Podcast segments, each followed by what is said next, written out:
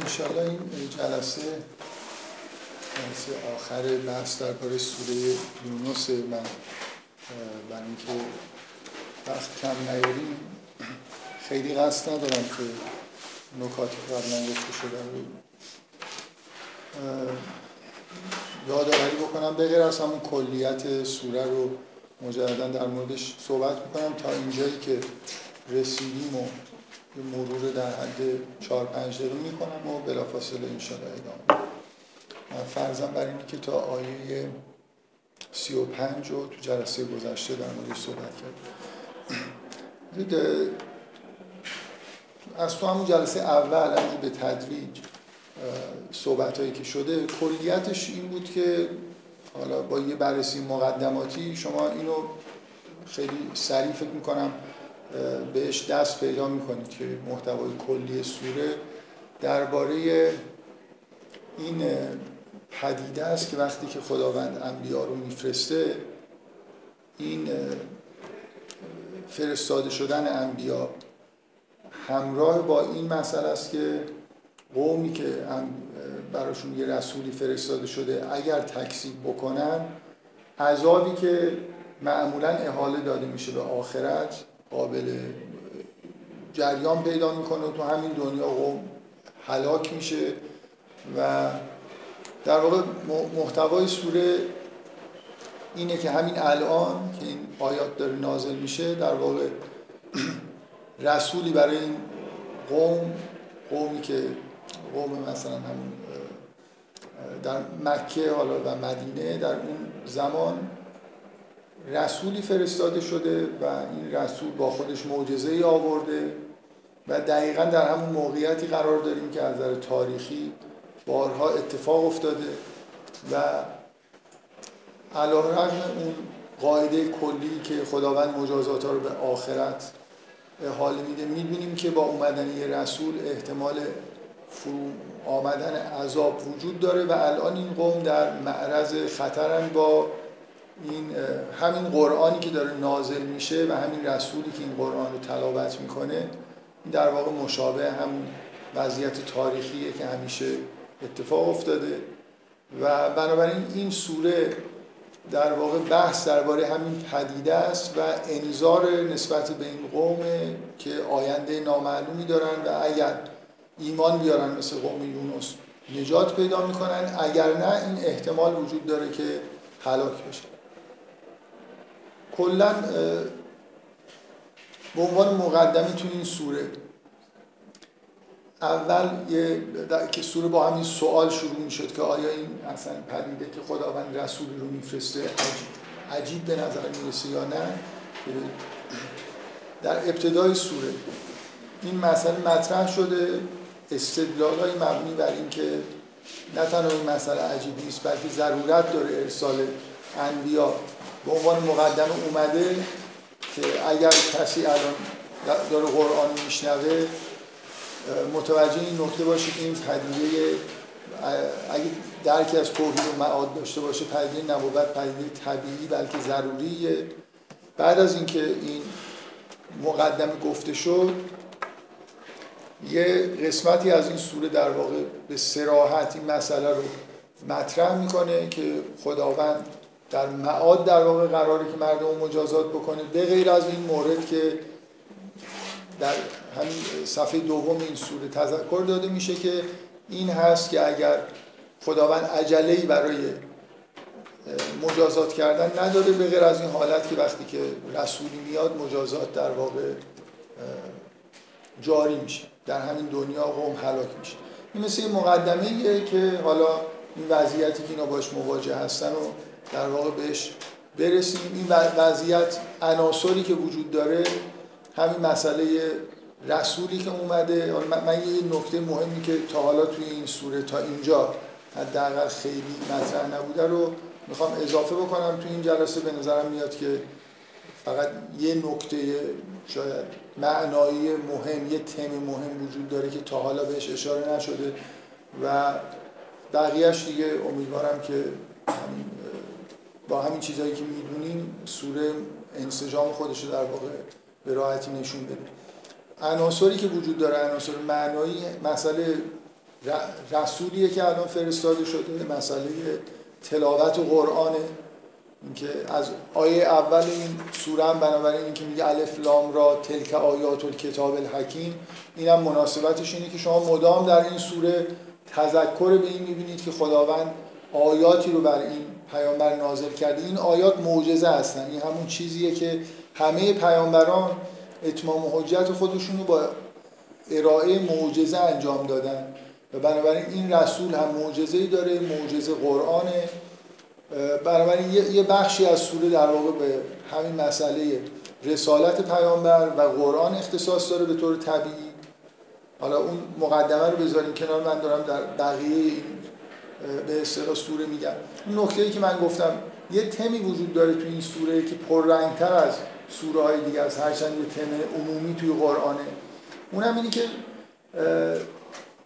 دلیل عدم ایمان به توحید عدم ایمان به نبوت به دنبال همون عدم ایمان به توحید و این حالت به اصطلاح مشرکانه ای که اینا دارن چیه؟ اینجا شما یه توضیح خیلی روشنی می‌بینید بر اساس اینکه حیات دنیای جاذبه ای داره و یه ویژگی داره که آدما با اون تمثیلی که در مورد حیات دنیا اومد آدما جذبش میشن و همینه که اینا رو به غفلت می‌بره و انبیا رو خداوند میفرسته ولی مردم توحید رو با اینکه چیز واضحی نمیپذیرن. توحید به همون معنا که خالقی رو که میپذیرن که وجود داره مدبر امر و رب همه عالمیان هست که از ابتدای این سوره این نکته تذکر داده شده بعدا هم مرتب تکرار میشه این که در واقع تم اصلی همه قرآن بنابراین اختصاص به این سوره نداره.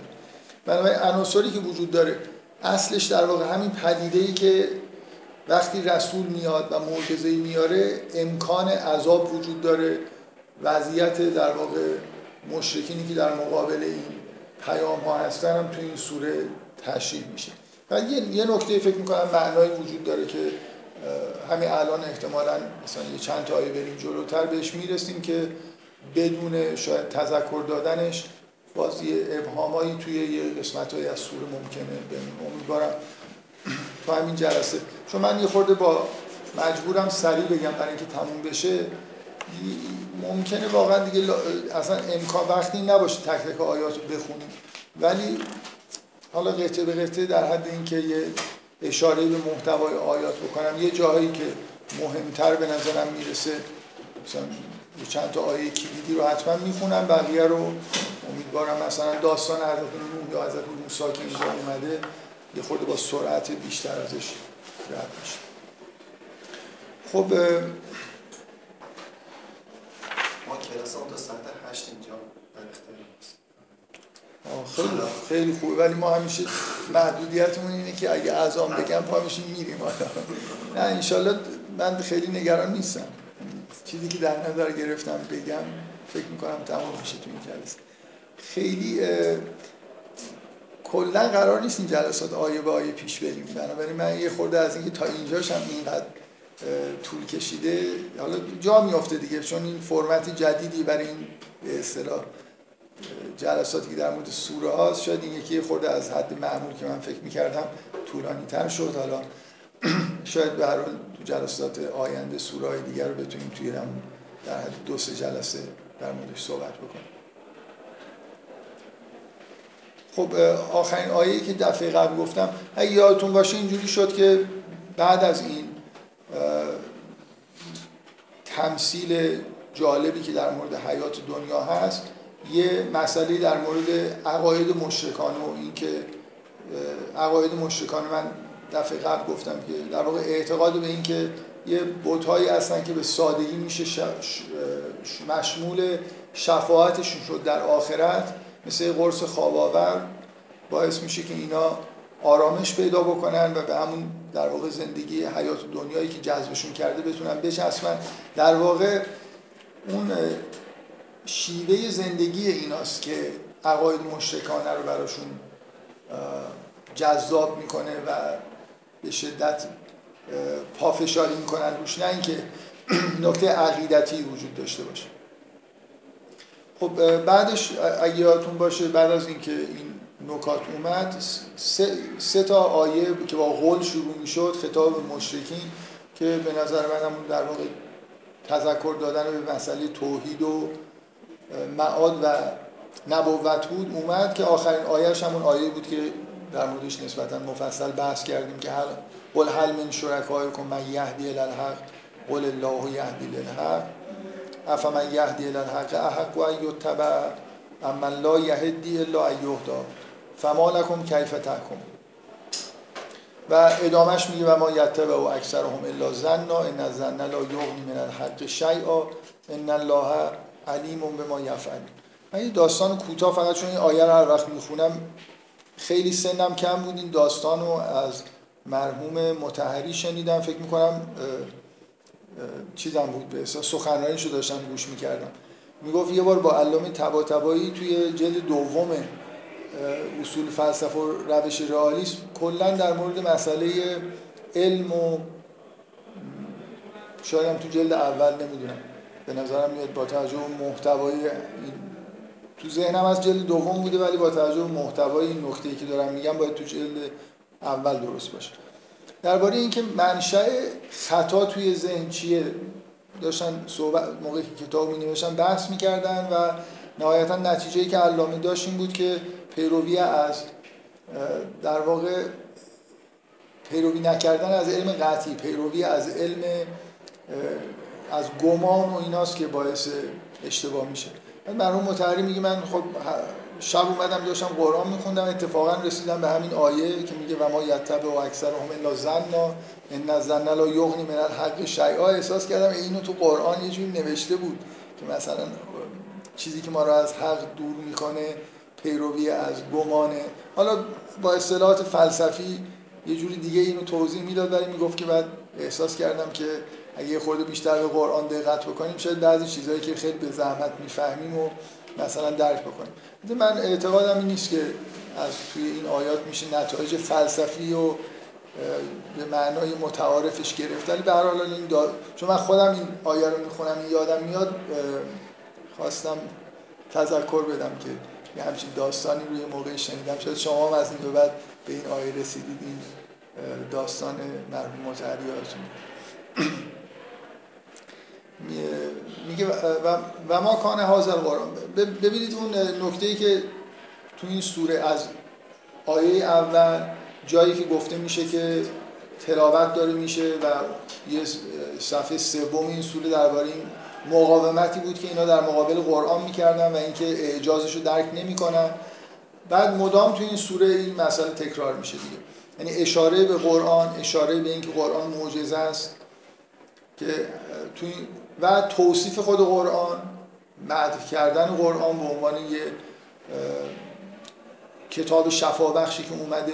این جزء محتوای سوره است برای خاطر اینکه رسالت پیامبر گره خورده مخصوصا به نکته ای که قرآن در واقع اعجاز پیغمبره و بنابراین همه این ماجرا که رسولی اومده با معجزه و اینا باید بپذیرن برمیگرده به نزول قرآن. از اینجا بعد از اینکه این سه تا آیه میاد سه تا آیه که مربوط به اصول در واقع دینه. از آیه سی و هفتم دوباره برمیگرده اشاره می‌کنه به قرآن و ما کانه چون ارتباطش هم اینه که همونجوری که من سعی کردم جلسه قبل بیان بکنم این آیه قل حل من کن من یهدی الالحق اشاره به نبوت دیگه. یعنی دعوت به اینه که از خداوند به طور مستقیم یعنی از وحی پیروی بکنید که پیروی مستقیم از خداونده. بنابراین به طور کاملا پیوسته ادامه پیدا می‌کنه که اون اوج در واقع اون هدایتی که خداوند انجام داده در طول تاریخ همین نزول قرآنه که ما دعوت میشیم در واقع به پیروی از قرآن. و ما کان هذا القرآن و یفترا. یفترا من دون الله. اینجوری قرآن افترا نیست ولیکن تصدیق الذی بین یده بلکه تصدیق اون چیزی که از قبل در واقع در کتاب های دیگه آسمانی بوده و تفصیل الکتاب لا ریب فی و تفصیل کتاب و حالا به معنای اون کتاب آسمانی که ما مستقیم بهش دسترسی نداریم لا ریب فی من رب العالم از جانب پروردگار عالم بنابراین در شعن قرآن که اون هدایتی که ازش صحبت می‌شد همین قرآنیه که الان به صورت این قرآنی که داره به پیامبر نازل میشه تجسم پیدا کرده و بعد گفته میشه که هم یقولون افترا آیا گفته میشه آیا می‌گویند که این افتراست؟ قل فعتو به صورت مثلهی ود او من استطعتم من دون الله این کنتم صادق که این یکی از چند تا آیه تحدی توی قرآنه که معمولا برای اثبات در واقع اعجاز قرآن خداوند یکی از کارهایی که انجام میده حالا به غیر از اشاره های مستقیمی که در خود قرآن هست اینه که مردم رو که ایمان نمیارن رو دعوت می‌کنه که اگه می‌تونید یه بخشی شبیه قرآن بیارید. مثلا اینجا حرف از اینه که یه سوره شبیه قرآن بیارید. بعد او من استطعتم من دون الله. از هر کسی هم می‌خواید کمک بگیرید. این کنتم صادق. که این این در واقع باز اشاره به اعجاز قرآن.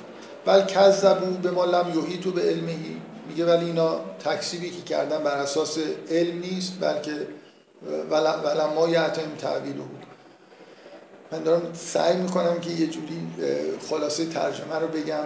مجبور نشم همه آیاتو بخونم. تا حالا به هر حال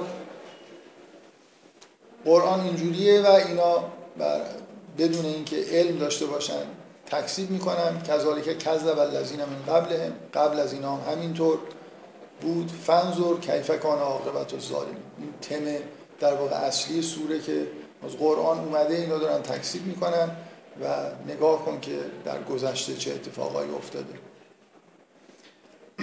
حالا اون تمی که گفتم لازمه که بدونیمش برای اینکه بعضی از نکاتی که بعد از این میاد مخصوصا مورد توجه ما قرار بگیره از اینجا یه اشارهایی در واقع به شروع میشه. تا به این آیه‌ای که می‌رسه ولی کل امت رسول فایزا جا رسولهم قضی بینهم بالقسط و هم لا یظلمون. این در واقع شاید صریح ترین آیه‌ای که به اون محتوای مرکزی این سوره اشاره می‌کنه این آیه است که آیه 47 لکل امت رسول برای هر امتی فرستاده است و اذا جاء رسولهم وقتی رسولشون میاد قضی بینهم بالقسط بینشون با عدالت قضاوت میشه و هم لا یظلمون و بهشون ظلم نمیشه. تا از اینجا من روی نکته می‌خوام تاکید بکنم. از این آیه چهل در ادامه میگه و منهم من یؤمن بهی و منهم من لا یؤمن بهی و ربک اعلم بالمفسدین. بعضی از اینا به شما به تو ایمان میارن و بعضی ایمان نمیارن. خداوند پروردگار تو آگاهتر به حال این مفسدین. و این کذبو که فقلی عملی و لکم عملکم انتم بریئون مما اعمل و انا بریئون مما تعمل. اگه تکسیبت کردم بگو که من عمل خودم رو دارم شما عمل خودتون دارید و انتم بریئون مما اعمل. و انا بریئون شما از اون کاری که من می‌کنید مبرا هستید منم از کاری که شما می‌کنم مبرا هستید و منهم من یستمعون الیک فانت تسمع الصم افانت تسمع الصم ولو کانوا لا یعقل. من به این آیه که می‌رسیم یه تمی که چند بار در قرآن تکرار شده رو می‌بینیم که حالا این مناسبت خاصی با این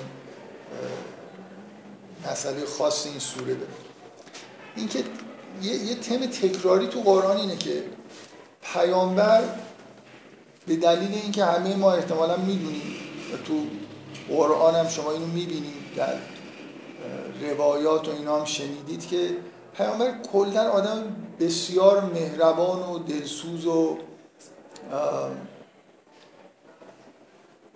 نازک قلبی بود کلا. و این حس این حالت محبتش نسبت به مردم و این شوق فوقلادهش نسبت به اینکه مردم رو هدایت بکنه و خدای نکرده اینا عذاب نشن و این حرفات در حدی زیاد بود که تقریبا میشه گفت همه اتاب هایی که تو قرآن نسبت به پیغمبر هست منشأش این مثل اینکه پیغمبر بارها از طرف خداوند تذکر دریافت می‌کنه که زیاد مثلا به فکر مثلا فرض کنید این آیه سوره کهف میگه لعلک باخ اون نفسه که انهم لا یؤمنون. یه همچین آیه هست. الله یکونو الله یکونو مؤمنین میگه که داری خودتو هلاک می‌کنی که اینا ایمان نمیارن. کلا بارها این تو قرآن تکرار میشه دیگه. مثلا اون اتاب عبسه و تولا انجاه الاعما منشأش همینه. اینکه پیامبر انگار یه جوری نمی‌خواد بپذیره که این مشرکین مثلا قریش ایمان نمیارن دیگه. اینا بعضشون خیلی بدتر از اینه که بشه با نصیحت و مثلا یه, یه کاری براشون کرد. یه حس مثلا امیدواری و اینکه تسلیم نشدن در مقابل اینکه حالا هر کاری که پیامبر می‌کنه تو قرآن دقیقا این کلمه هرس به کار میره که تو حریسون علیکم. میگه که این یه حالت هرسی در هدایت تو پیغمبر هست که همه رو هدایت بکنه کسی از دستش در نره کسی مثلا از این آدمایی که اینجا هستن خدای نکرده عذاب بهش مثلا نرس. و این حالت در پیغمبر خیلی خیلی حالت پررنگیه دیگه. و تو قرآن این مرتب در واقع پیغمبر به این دلیل تذکراتی دریافت کرده.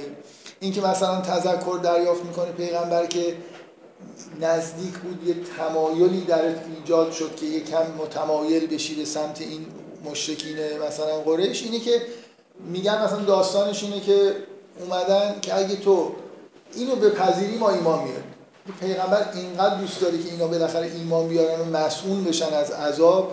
اینکه انگار یه لحظه در حالا خاطرش گذشته اینکه حالا اون پیشنهادی که اونا کردن و بپذیره که به شدت مورد اعتاب قرار گرفته.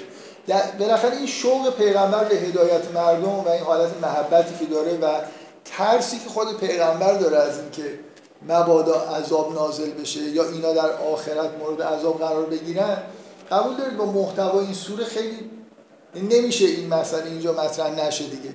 یعنی پیامبر همینطور که این سوره احتمالا داره نازل میشه نگران اینه که این سوره مقدمه اینه که مثل اقوام گذشته این قوم سوره های زیادی توش این انذار وجود داره. ولی یه سوره یک پارچه ای که یه جوری حول و حوش این انذار شکل گرفته. خب طبعا این تم توش لازمه دیگه. از اینجا یه جوری این مسئله در واقع شروع میشه در موردش صحبت شدن و بعدا هم بازی اشاره هایی به این مسئله هست. تو این سوره به نوعی اعتابی نسبت به پیغمبر هست که تکمیل کننده بالاخره سوره است. یعنی علا رقم همه این حرفا پیغمبر شاید یه جوری باز یه چیز اون شوق خودش رو همچنان داره و نگران اینه که مبادا کسی عذابی نازل بشه و کسی تو همین دنیا هلاک بشه یا اون دنیا به جهنم برو میگه و منها مگست این این نوع آیات تو قرآن هست دیگه. بارها دیدید احتمالا. خطاب به پیغمبر مثلا اینجا به این شکله و منها مگستمعون الیک افانت تسمع الصم ولو کانوا لا از اینا یه عده‌ای هستن میان گوش میدن. آیا تو می‌تونی یه کسی رو که تعقل نمی‌کنه عقل نداره از عقلش استفاده نمی‌کنه رو؟ و افنده تسم و سم آیا کسی که اینا کرن؟ واقعا این گوشی که باید این انذار بهش وارد بشه رو دیگه ندارن. آیا می‌تونی یه کسی رو که کر هست رو بهش اینو بشنوانی؟ ولو کانو لا با اینکه اینا تعقل نمی‌کنن. باز دوباره مشابهش بگیم و منهم من ینظر الک افانت تحت العمی ولو کانوا لا یبصرون. میگه به نگاه می‌کنن ولی آیا می‌تونی یک کسی که کوره هدایت بکنی با ولو کانوا لا یبصرون که بصیرت ندارن. ان الله لا یظلم الناس شیئا ولکن الناس انفسهم یظلمون. خدا که به مردم ظلم اینا همه خطاب پیغمبره. و حالا من می‌خوام یه نکته خورده بیشتر از این بگم که خطاب به پیغمبره که پیغمبر. بذارید دارم این نکته رو بگم. یادتون هست که وقتی می‌خواد می‌خواست عذاب به قوم لوط نازل بشه فرشته ها رفتن پیش حضرت ابراهیم. گفتن حضرت ابراهیم گفت یه جوری گفت نه. بعد اونا گفتن نه این دیگه قطعی شده و این حرفا. اینکه من واقعا اون موقع در موردش بحث نکردم الانم بحث نمی‌کنم و اینکه بالاخره یه نکته دیگه به نظر می‌رسه که اگر این ماجرای این پدیده این که اقوام هلاک میشن به نوعی انگار رضایت پیامبرشون رسولشون که اعلام بکنه که کار تمومه دیگه من کاری از دستم بر نمیاد انگار لازمه. و به نظر میاد که این پیامبر رضایت نخواهد داد. من نمی‌خوام یه خورده ببخشید لحنم شاید یه جوریه که شبهناکه ولی کلا اینجوریه دیگه. شما اگه فکر کنید فرشتا اومدن پیش حضرت ابراهیم گفتن می‌خوایم قوم لوط عذاب بکنیم اگه یه روزی فرشتا می اومدن پیش پیغمبر می‌گفتن که دیگه می‌خوایم مثلا عذاب بکنیم مثلا کل این مکه و مدینه و اینا همه نابود بشه پیغمبر خب بیشتر از حضرت ابراهیم احتمالا مقاومت می‌کرد. نه هنوز مثلا یه کارهای مونده و یه چیزایی هنوز نگفتیم و این حرفا. قرآن هنوز نزولش تموم نشده و الی آخر دیگه. بالاخره پیامبر از نوع پیامبرانیه که رضایت نمیدن. حالا من مخصوصا اینو به این دلیل دارم میگم که لازمه به این نکته دقت بکنیم برای اینکه نوع برای اینکه اون دو تا داستانی که آخرش تو این سوره میاد اشاره به پیامبرانی داره که به راحتی رضایت دادن که قومشون و قومشون عذاب شد. یعنی بالاخره انگار یه اختلافی از نظر این معنیش نیست که اونا مهربون نبودن یا دلسوز نبودن. یه واقعیتیه. در واقع شاید, شاید خداوند یه جوری داره حضرت نوح و حضرت موسی رو ستایش می‌کنه برای روحیه واقع بینانه ای که دارن یه واقعیت رو می‌بینن. آدما به یه جایی می‌رسن که دیگه هدایت نمیشن. کره و دیگه این کریش هم خوب نمیشه و دیگه نمیشه چیزی بهش گفت. چیزی نخواهد شنید. یا کوره و دیگه این کور قابل شفا دادن نیست قابل هدایت نیست. اینکه من بپذیرم این واقعیت رو که با آ... مثلا حضرت نوح تو خود سوره نوح یه دعای خیلی شدید و لحنی داره که توش میگه که میگه دیگه اینا خود حضرت نوح میگه به عنوان یه علم که دیگه اینا هدایت ولا یلدو الا فاجرن کفار نه فقط اینا دیگه هدایت نمیشن. حضرت نوح داره اعلام می‌کنه که علم پیدا کرده به این. که اینا از اینا دیگه کسی متولد هم نمیشه که هدایت بشه. یعنی مثلا ژنشون دیگه مشکل پیدا کرد. اینکه پیامبر به دلیل این نرمشی که داره و این حالت محبتی که نسبت به مردم داره انگار سختشه که یه, با... یه جایی یه آدمایی دیگه هدایت نمیشن دیگه. این بارها تو قرآن بهشون تذکر داده میشه. و اگه قبول بکنید که یه جوری انگار یه حقیقتی وجود داره که پیامبر باید یه تصدیق نهایی انجام بده یا بالاخره به پیامبر حداقل اطلاع داده بشه. یه جوری مهم اینجا اینکه پیامبر بپذیره که عذاب نازل بشه. بنابراین یه بخشی از این سوره در واقع حول و حوش این مسئله است. یعنی با خود پیامبر درباره اینکه آدما مستحق عذاب میشن و دیگه کاری براشون نمیشه کرد صحبت می‌کنه. و اون آیات داست دو داستانی هم که نقل میشه یه جوری به همین حالا به محتوای کلی سوره که مربوطن به این نکته هم به نوعی به عنوان یکی از تمای سوره مربوط میشن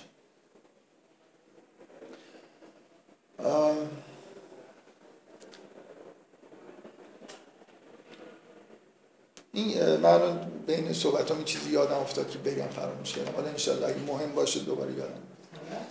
بله. بفرم اینکه آقا اگر پیامبر می‌خواست قومش عذاب بشه و عذاب می‌شدن اومد با اینکه دین اسلام قرار خاتمتا ادیان باشه یعنی آخرین پیامبری که اومده باشه یعنی چجوریه یعنی خدا پیامبری انتخاب کرده که هیچ وقت این عذاب رو رد نده و دینش رو دین آخر قرار من خیلی منظورتون رو نمی‌فهمم. خاتمیت پیامبر با اینکه اگه مثلا فرض کنید ماجرای نبوت پیامبر به این شکل ادامه پیدا می‌کرد که یه عذاب الهی نازل می‌شدم که خاتمیت با این تعارضی نداشت داشت؟ خب آره خب کتاب خب کلا که خود پیامبران و تعلیماتشون که همراه با نزول عذاب از بین نمیره. معمولا اینجوریه که یه عده خارج میشن عذاب نازل میشه یه عده نابود میشن بنابراین با خاتمیت پیامبر که تعارض نداشت. یعنی انبیا هیچ مشرکین قریش استدلالی نمی‌تونستن بیارن که عذاب نازل نمیشه. مثلا بگیم آه تو که گفتی خاتمی پس دیگه هیچی دیگه ما خیالمون راحت شد اگر خاتمی پس عذاب نمیشه. هیچ نشان واقعا ببینید من روی این تاکید می‌کنم که ما الان آخر داستان می‌دونیم که از اون نوع عذابا نازل نشد. ولی موقعی که این سوره داشت نازل می‌شد و مردم میخوندن که هنوز عاقبت کار معلوم نبود. این مثل اینه که بعضی یه فیلم رو یه بار تا آخرش دیده باشن دیگه مزه نمیده بهشون یه بار دیگه ببینم فقط میگم دیگه من آخرشون می‌دونم. شما این سوره رو دارید می‌خونید فراموش کنید که می‌دونید آخرش چی شد. معلوم نبود آخرش چی میشه. بالاخره بیشتر شبیه ماجرای از موسی اتفاق افتاد. یعنی سران مشرکین و کفر از بین رفتن ولی بقیه یه جوری ایمان آوردن و داخل در دین خدا شدن. یه مسئولیتی حالا به طور موقت پیدا کردن که مثل سوره یونس هم خود داستان یونس هم اینجوری که همه ایمان میارن هیچ کی عذاب نمیشه. یعنی اون عذاب اصلا رد میشه ازشون. به هر حال یه چیز بینابینی بیشتر شبیه از موسی اتفاق افتاد. این آخر شما می‌دونیم دیگه الان. ولی سوره رو دارید می‌خونید مثلا سعی کنید هیجان زده بشید. ای وای مثلا. یه جوکی بود می‌گفتن که یه دو نفر رفته بودن سینما بعد یکیشون به اون یکی گفت که من شرط میبندم که این یارو الان میمیره. پاش مثلا یه شخصیتی بود. الان این مثلا منفجر میشه میمیره. اون یکی گفت نه من شرط میبندم که منفجر نمیشه و نمیمیره. بعد یه خورده گذشت منفجر شد و مرد. این طرف گفت من سرت کلا گذاشتم. من این فیلم قبلا دیده بودم یه بار. گفت من چند بار دیده بودم؟ فکر کردم دیگه این دفعه این کار نمی‌کنه حالا شما سعی کنید مثل این نفر دومیه interactive بخونید. یعنی فکر کنید که در حال نگید نه حالا در شوخی نبود. این ماجراییه دیگه. این ماجرا اینه که اقوام در یه همچین خطری هستن. اگه یه خورده بیشتر ایمان می آوردن اون سرانی هم که مردن ممکن بود نمیرن. بالاخره یعنی هیچ اتفاقا اتفاقایی بود که بستگی به رفتار خود اون آدما داشت که کدوم نوع عذاب مثلا در چه حد نازل میشه. خب این آی... پس این آیات شروع در واقع این تم حداقل به طور سریح به این مسئله اشاره می‌کنه که پیامبر باید متوجه این نکته باشه که بعضی از اینا دیگه کورن کرن و هیچ چیزی نفوذی بهشون نمیشه کرد. بفهم من یه خود گفتم خیلی نگران نیستم ولی یه خود نگرانم.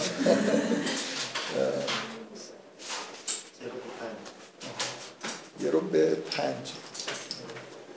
خب بفرمایید ولی یه خورده سعی کنیم تا شیش و نیم البته من به راحتی میشه ادامه داد دیگه تا شیش و رو مثلا. بفرمایید.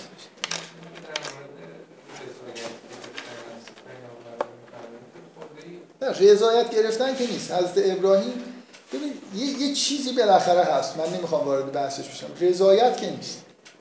به حضرت ابراهیم میگن. یا حتی ببینید مسئله بارداری حضرت مریم و میان بهش میگن. حضرت مریم یه مقاومتی می‌کنه در یه مواردی هست میگن قضی الامر. انگار یه حالت بینابینی هست که مثلا فرض کنید اگه پیامبر اگه نوح دعا نمی‌کرد شاید خورده دیرتر عذاب نازل می‌شد. یعنی اگه مقاومت می‌کرد. ولی یه حالتی هست که وقتی قضیه الامر دیگه حالا پیامبر می‌خواد بگه آره بگه نه خداوند حکمو که داد اجرا میشه. ولی باز به هر حال من چیزم اینه که اینجا یه ماجرایی هست درباره حالا شما اصلا بگید که ماجرا اصلا این نیست که عذاب نازل بشه یا نه. اینکه قلب پیامبر آها اون نکته من یادم اومد که نکته خیلی مهمه اینکه قلب پیامبر در هنگامی که عذاب داره نازل میشه فکر کنید فقط در خود شخص پیامبر. که این رضایت درش باشه مهمه. من یه نکته ای رو نکته ای که میگم خیلی مهمه اینه که توی قرآن یه آیه ای هست. من قبلا اینو گفتم یه بار دیگه هم میگم بازم شاید یکی دور دیگه تکرار بکنم چون خیلی مخفوله اونم اینه که تو قرآن یه جایی گفته میشه که ما این آیات و قرآن رو مثلا به تدریج نازل می‌کنیم بر طول نصب به طبیعی فعاده اصلا کلا اینو فراموش نکنید که. من معمولا فکر می‌کنم اصولا وقتی دارن قرآن می‌خونن و سعی می‌کنن بفهمن همش دنبال اینن که پیام این آیات برای مردم چیه. حالا یه عده که یه خورده کمتر به نظر من می‌فهمن که چجوری باید بفهمن اینه که فکر می‌کنن پیامش برای من. یا برای دنیای معاصر چی؟ یه خورده عاقلانه تر اینه که قرآن بر موقعیت تاریخی هم در نظر بگیریم.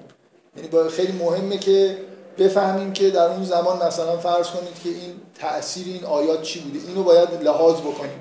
مثلا الان سوره یونس ممکنه یه تأثیری که اون موقع میذاشت دیگه نمی‌ذاره. من باید بفهمم که در اون دوران چه تأثیری از این آیات به دست میاد یه چیزی که معمولا غافلن ازش اینه که تاثیر سخن خداوند با خود پیامبر پیامبر حداقل به اندازه همه مردم دیگه یه جوری وزن داره.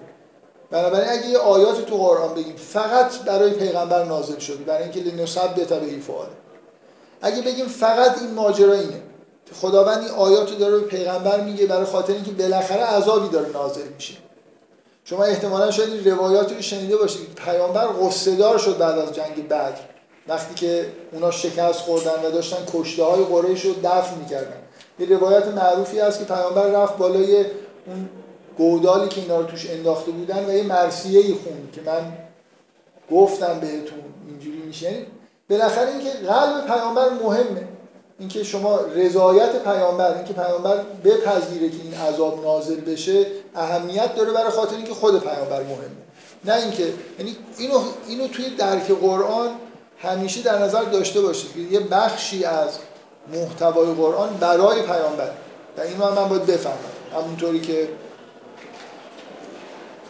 و خود این به اصطلاح هم همونجوری که بعضی از اشاره هایی که بعضی از ویژگی ها و زندگی پیامبر هست برای ما مهم می‌تونه مهم باشه برای خاطر اینکه نبی شناسی اهمیت زیادی داره به عنوان یکی از ارکان عقاید ما در حال این نکته که بعضی از آیات مربوط مستقیما به پیامبر و ما به طور ثانوی ازش چیزی می‌فهمیم و درک می‌کنیم مثلا حال پیامبر رو می‌فهمیم یا نکته دیگه رو می‌فهمیم اینم باید موقع فهم قرآن در نظر داشته باشید و اینکه پیام فرشته میان اینکه مثلا از ابراهیم اونجا نشسته مثلا یه دفعه صدای آسمان رعد و برقی بشنوه بعد نگاه کنه ببینیم مثلا اون پایین روستا کلا دود شد رفت هوا و به من اصلا نگفتن و ایدا چی شده چه نمیشه این برای پیامبری در حد ابراهیم اتفاق نمیفته حداقل خبرشو بهش میدن.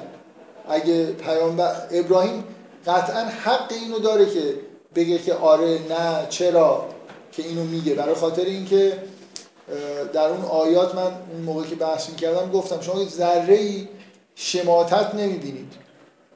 بلکه تحسین میشه که انهو اواه حلیم که بالاخره این نکته این آیات این آیات اینجوریه که پیامبر قلب پیامبر باید راضی باشه و این اگه مقاومتی وجود داره با این آیات شکسته بشه که بالاخره بعضی از اینا مستحق عذاب شدن. ان الله لا یظلم الناس شیئا ولکن الناس انفسهم یظلمون. خودشون به خودشون ظلم کردن و مستحق عذاب شدن. اشکال نداره ادامه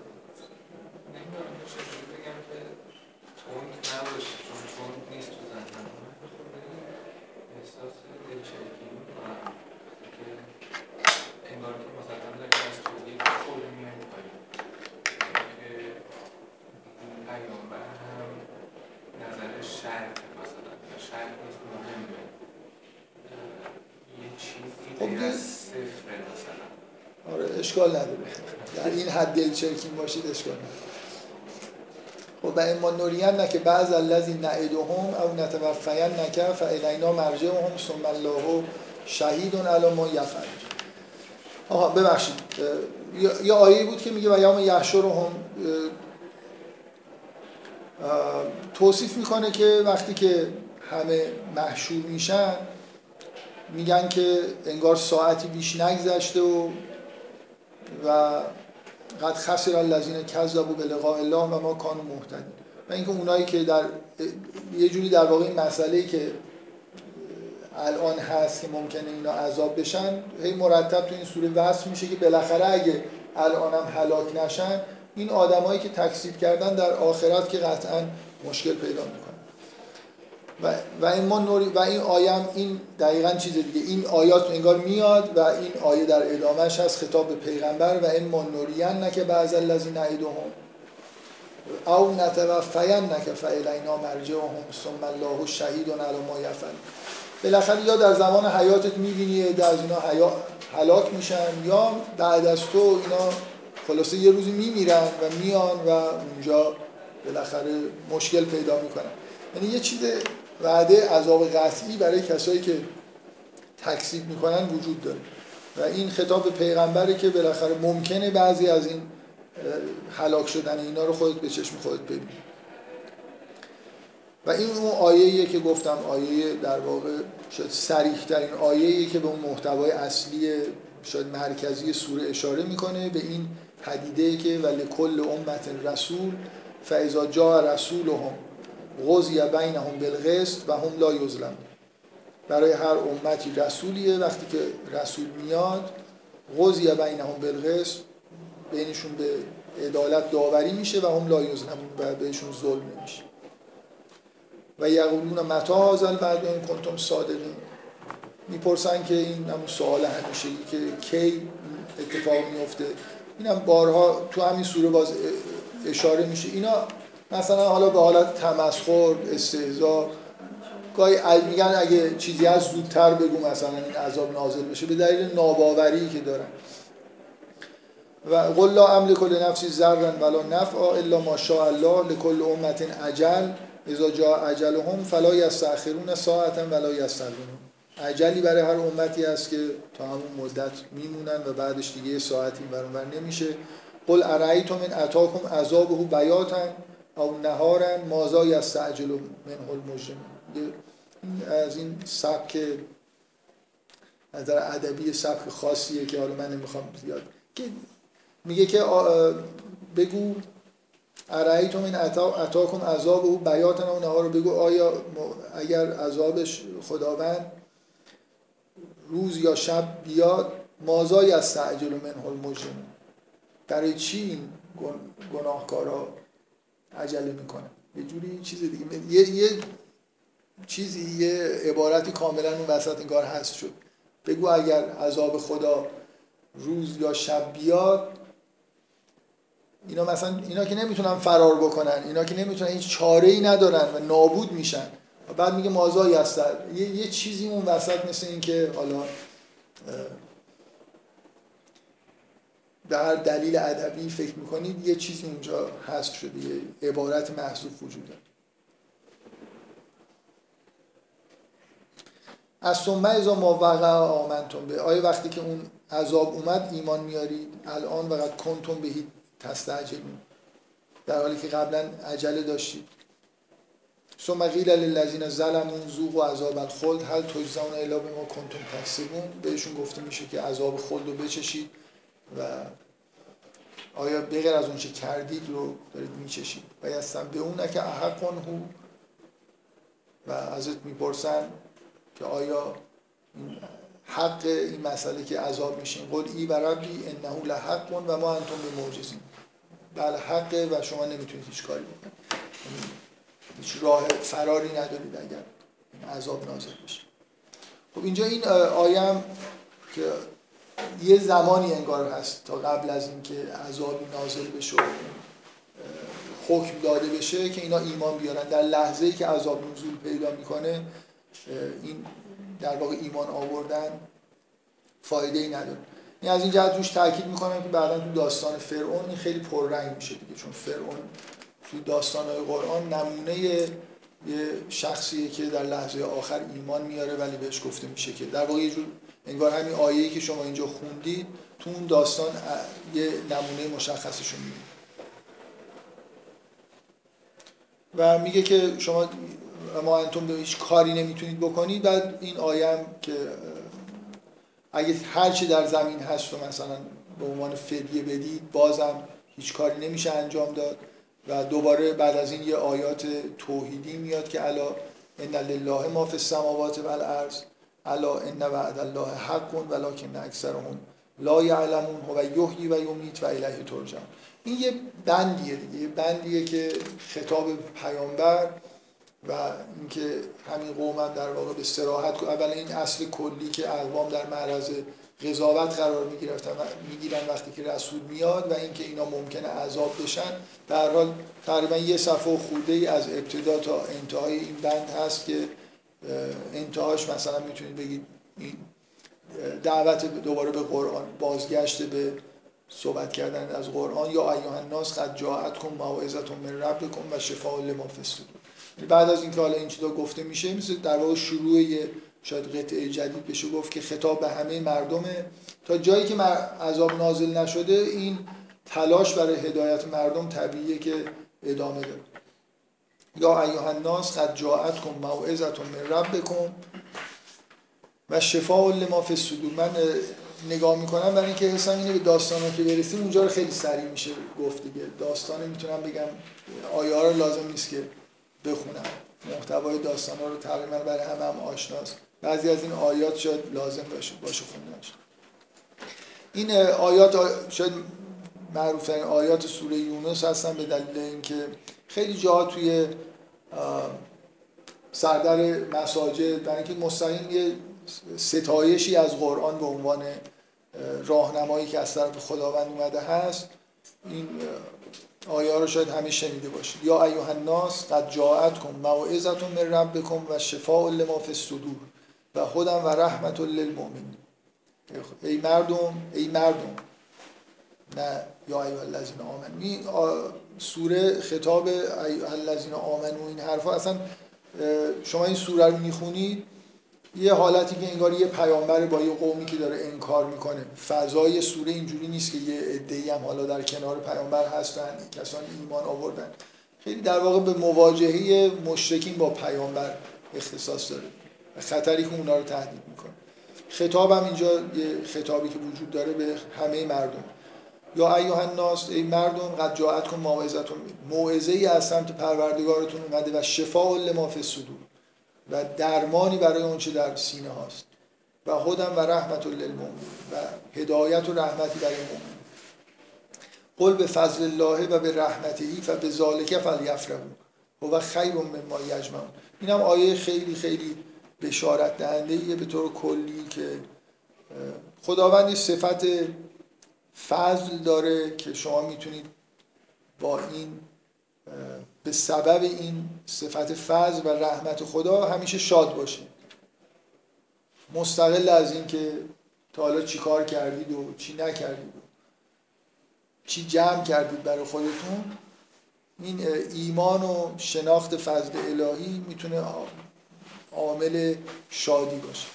یه آیه خیلی خوبیه که آدم هر وقت که حالش خوب نیست آیه رو بخونه حالش خوب میشه. این فکر کنم جزء همین موارد شفا لما صدوره. مثلا دلتون گرفته است برای خودتون. آدم خیلی وقتا مشکلی که داره دیپرس میشه و اینا برای خاطر مثلا خودش یه کارهایی که باید می‌کرده رو نکرده یه مشکلی داره و افسوس می‌خوره. آیه میگه به فضل الله و فضل خدا یعنی اینکه شما خب یه کارایی می‌کنید خدا یه چیزایی بهتون میده. ترجمه خوبی از فضل من نمی‌دونم کی این ترجمه رو کرده فوزون بخشی. یعنی رحمت بخشایش یه چیزه. فوزون بخشی یعنی که اصلا شما یه کارایی کردید یا یه کارایی نکردید اصلا مشمول این نمیشید که خدا بخواد پاداشی بده ولی همینطوری دیگه خداوند پاداش هایی بدون اینکه کسی کاری کرده باشه میده. و این معمولا مجموع چیزهایی که ما دریافت می‌کنیم در این دنیا و اون دنیا. انشالله. تو این دنیا که حالا داریم دریافت می‌کنیم چیزهایی که دریافت می‌کنیم که یه چیزی بهمون مثلا می‌رسه بیشترش برای خاطر فضل خداست. برای خاطر این نیست که مثلا ما حالا یه کاری کردیم به یه چیزی رسیدیم. واقعا خیلی رو خودتون حساب نکنید.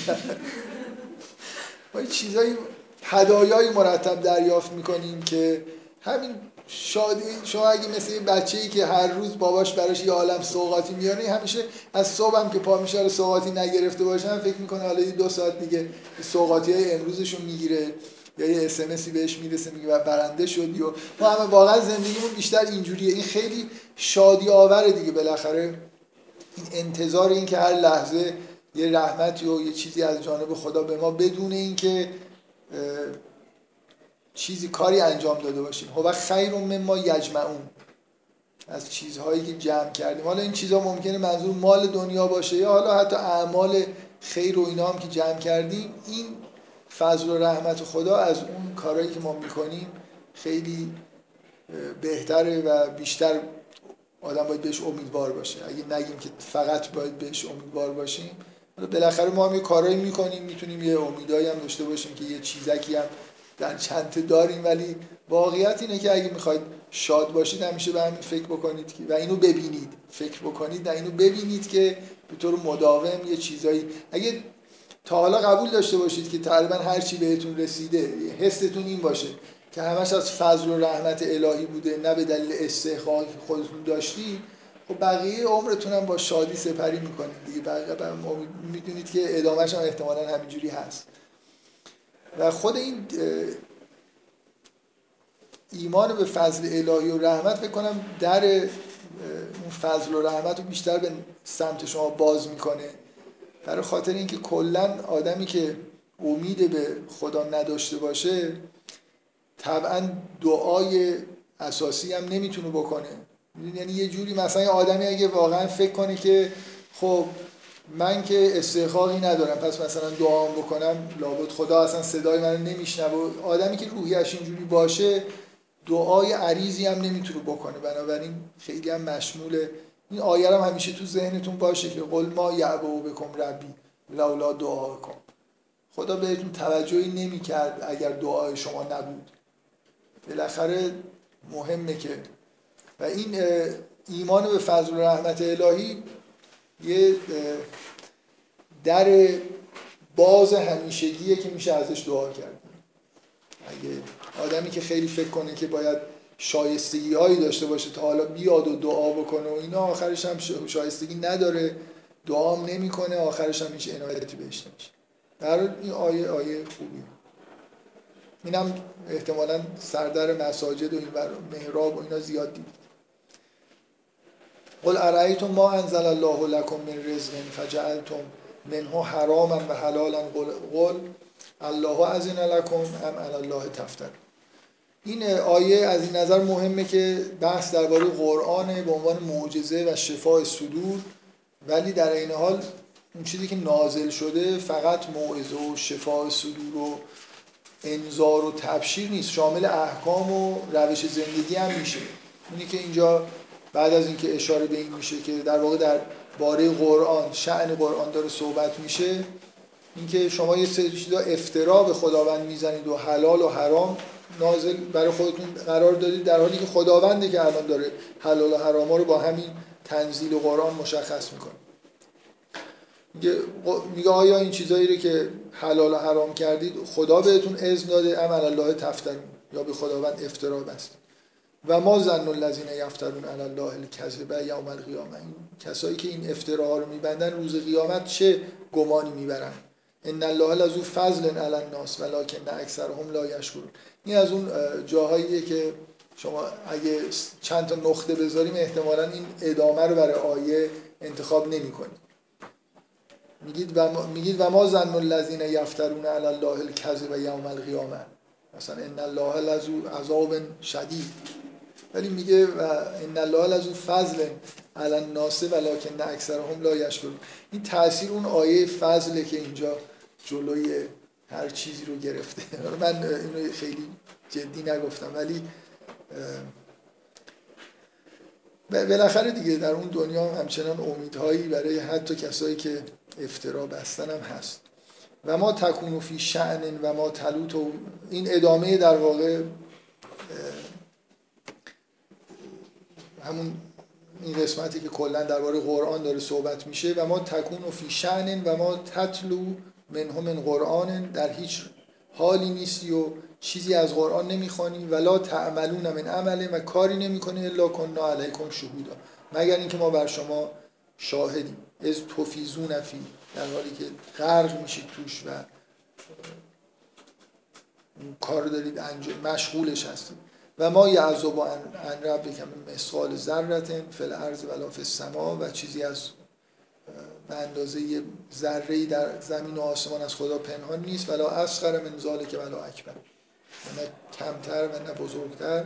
الا فی کتاب مبین مگر اینکه در کتابی مبین هست. بعد این آیه باز معروف میاد الا ان اولیا الله لا خوف علیهم ولا هم یحزنون. اولیا خدا نه خوفی دارن و نه دچار حزن میشن. الذین آمنوا و کانوا یتقون. لهم البشرا فی الحیات الدنیا و فی الاخره لا تبدیل لکلمات الله. ذالک هو الفوز العظیم. این قطعه که با یا ایها الناس شروع میشه و تا این آیه 64 با این بشارت تموم میشه وسط این سوره من بارها اینو سعی کردم تو سوره های مختلف بهتون نشون بدم که مثلا اگه سوره آل امران سراسر در مورد نفاق و نافرمانی هایی که داره در زمان پیغمبر قبلش انجام شده وسطش بالاخره اون آیات مربوط به حضرت مسیح هست که یه جوری اوج اصلا ستایش آدم هایی که تو این زمین زندگی کردن انگار هست. و توی این سوره که تمام محتواش یه جوری حول و حوش انذار در مورد یعنی واقعا این چیزی که غلبه داره توی این سوره انذار درباره آدم هاییه که وقتی قرآن تلاوت میشه نمیپذیرن نمی‌فهمن میگن عوضش کن تکذیبش می‌کنن. بالاخره این وسط این سوره یه قطعه ای هست که انگار به طور مثبت آدمایی که میشنون و پیروی می‌کنن. اینا هم یه سرنوشت فوق العاده خوبی دارن. یعنی ستایشی که از قرآن میشه که این درمان کننده است و اینها بالاخره به اینجا می‌رسه که ادهی پیدا خواهند شد. قرآن تلاوت می‌کنن درداشون درمان میشه جز اولیاء خدا میشن و این بشارت بهشون داده میشه که به فوز عظیم می‌رسن. این خیلی قطعه خوبیه دیگه. آدم گاهی یعنی از اول سوره رو بخونی دارم به اینجا که می‌رسه گاهی دلش می‌خواد یکی دوبار دیگه این وسط تا قبل از اینکه دوباره ادامه بده یکی دوباره این تکرار بکنه که خب بالاخره یه وضعیت میگم آیه بی نهایت امیدوار کننده قل به فضل الله و به تا این بشارتی که اینجا هست خیلی در وسط این سوره که سوره بیشتر انذاره یه جوری شاید ضروریه که یه اشاره به اونهایی که احتمالا ایمان میارن و نجات پیدا می‌کنن توش شد. خب میگه ولا یحزون بریم دوباره سر حرف اصلی خودمون دیگه. ولا یحزون که قولهم باز خطاب به پیغمبر. از حرفای اینا محزون نشد. ان ان ان العزت لله و بس سمیع العلیم. عزت برای خداست و خدا شنونده و داناست. بعد این آیه توحیدی میاد که الا ان لله من فی السماوات و من فی الارض و ما یتبع الذین یدعون من دون الله شرکا. این یتبعون الا الظن و این هم الا یخرسون. یه آیه توحیدی میاد بعد اینکه حالا اونایی که مشرک هستن از گمان خودشون پیروی کردن. هو الذی جعل لكم الليل لتسكنوا فیه و النهار مبصرا. باز این آیه آیه شاید بشه گفت باز دوباره محتوای توحید دیگه. از اینکه آسمان ها و زمین متعلق به خدا شروع می‌کنه و اینکه شب و روز یعنی نشانهایی از تدبیر و ربوبیت خداوند که به زندگی ما نزدیکه رو بعدش میگه. باز همین که همون خدایی که اللهی که آسمان ها و زمین مال اون هست همونه که برای شما هو الذی جعل لكم اللیل لتسکنوا فیه و النهار مبصر اینکه روزی دارید و شبی دارید و می‌تونید فعالیت بکنید و بعدا در شب استراحت بکنید این نشانه ربوبیت همون خداوندیه که آسمان ها و زمین رو در واقع در اختیار داره. این فی ذالک لآیات لقوم یسمعون. در واقع باز به یکی از آیات توحید اشاره شد. بعد از یه نوع شرکی که حالا یه جوری خود با شرک مرسونی که بت پرستی بوده تفاوت داره اینکه برای خداوند فرزندی قائل شدن. بعد از این آیات توحیدی این تذکر میاد که میگه اینا ولد قال و تخذ الله ولدن گفتن که خداوند فرزندی اختیار کرده. سبحانه و الغنی. خداوند غنی. دوباره لهو ما فی السماوات و ما فی الارض. ان عندکم من سلطان به هذا تقولون علی الله ما لا دلیلی دارید یا همینطور در واقع چیزی میگید که نمیگید؟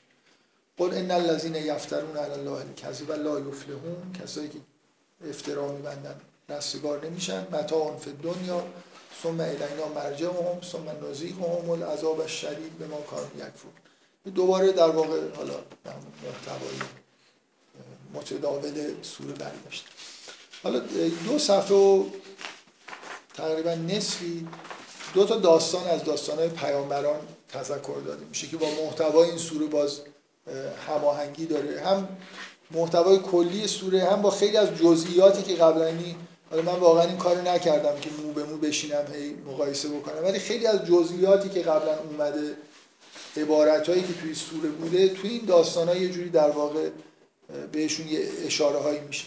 مثلا فرض کنید سوره با این سوال شروع شد که آیا تعجب می‌کنید که خداوند کسی رو برای هدایت بفرسته.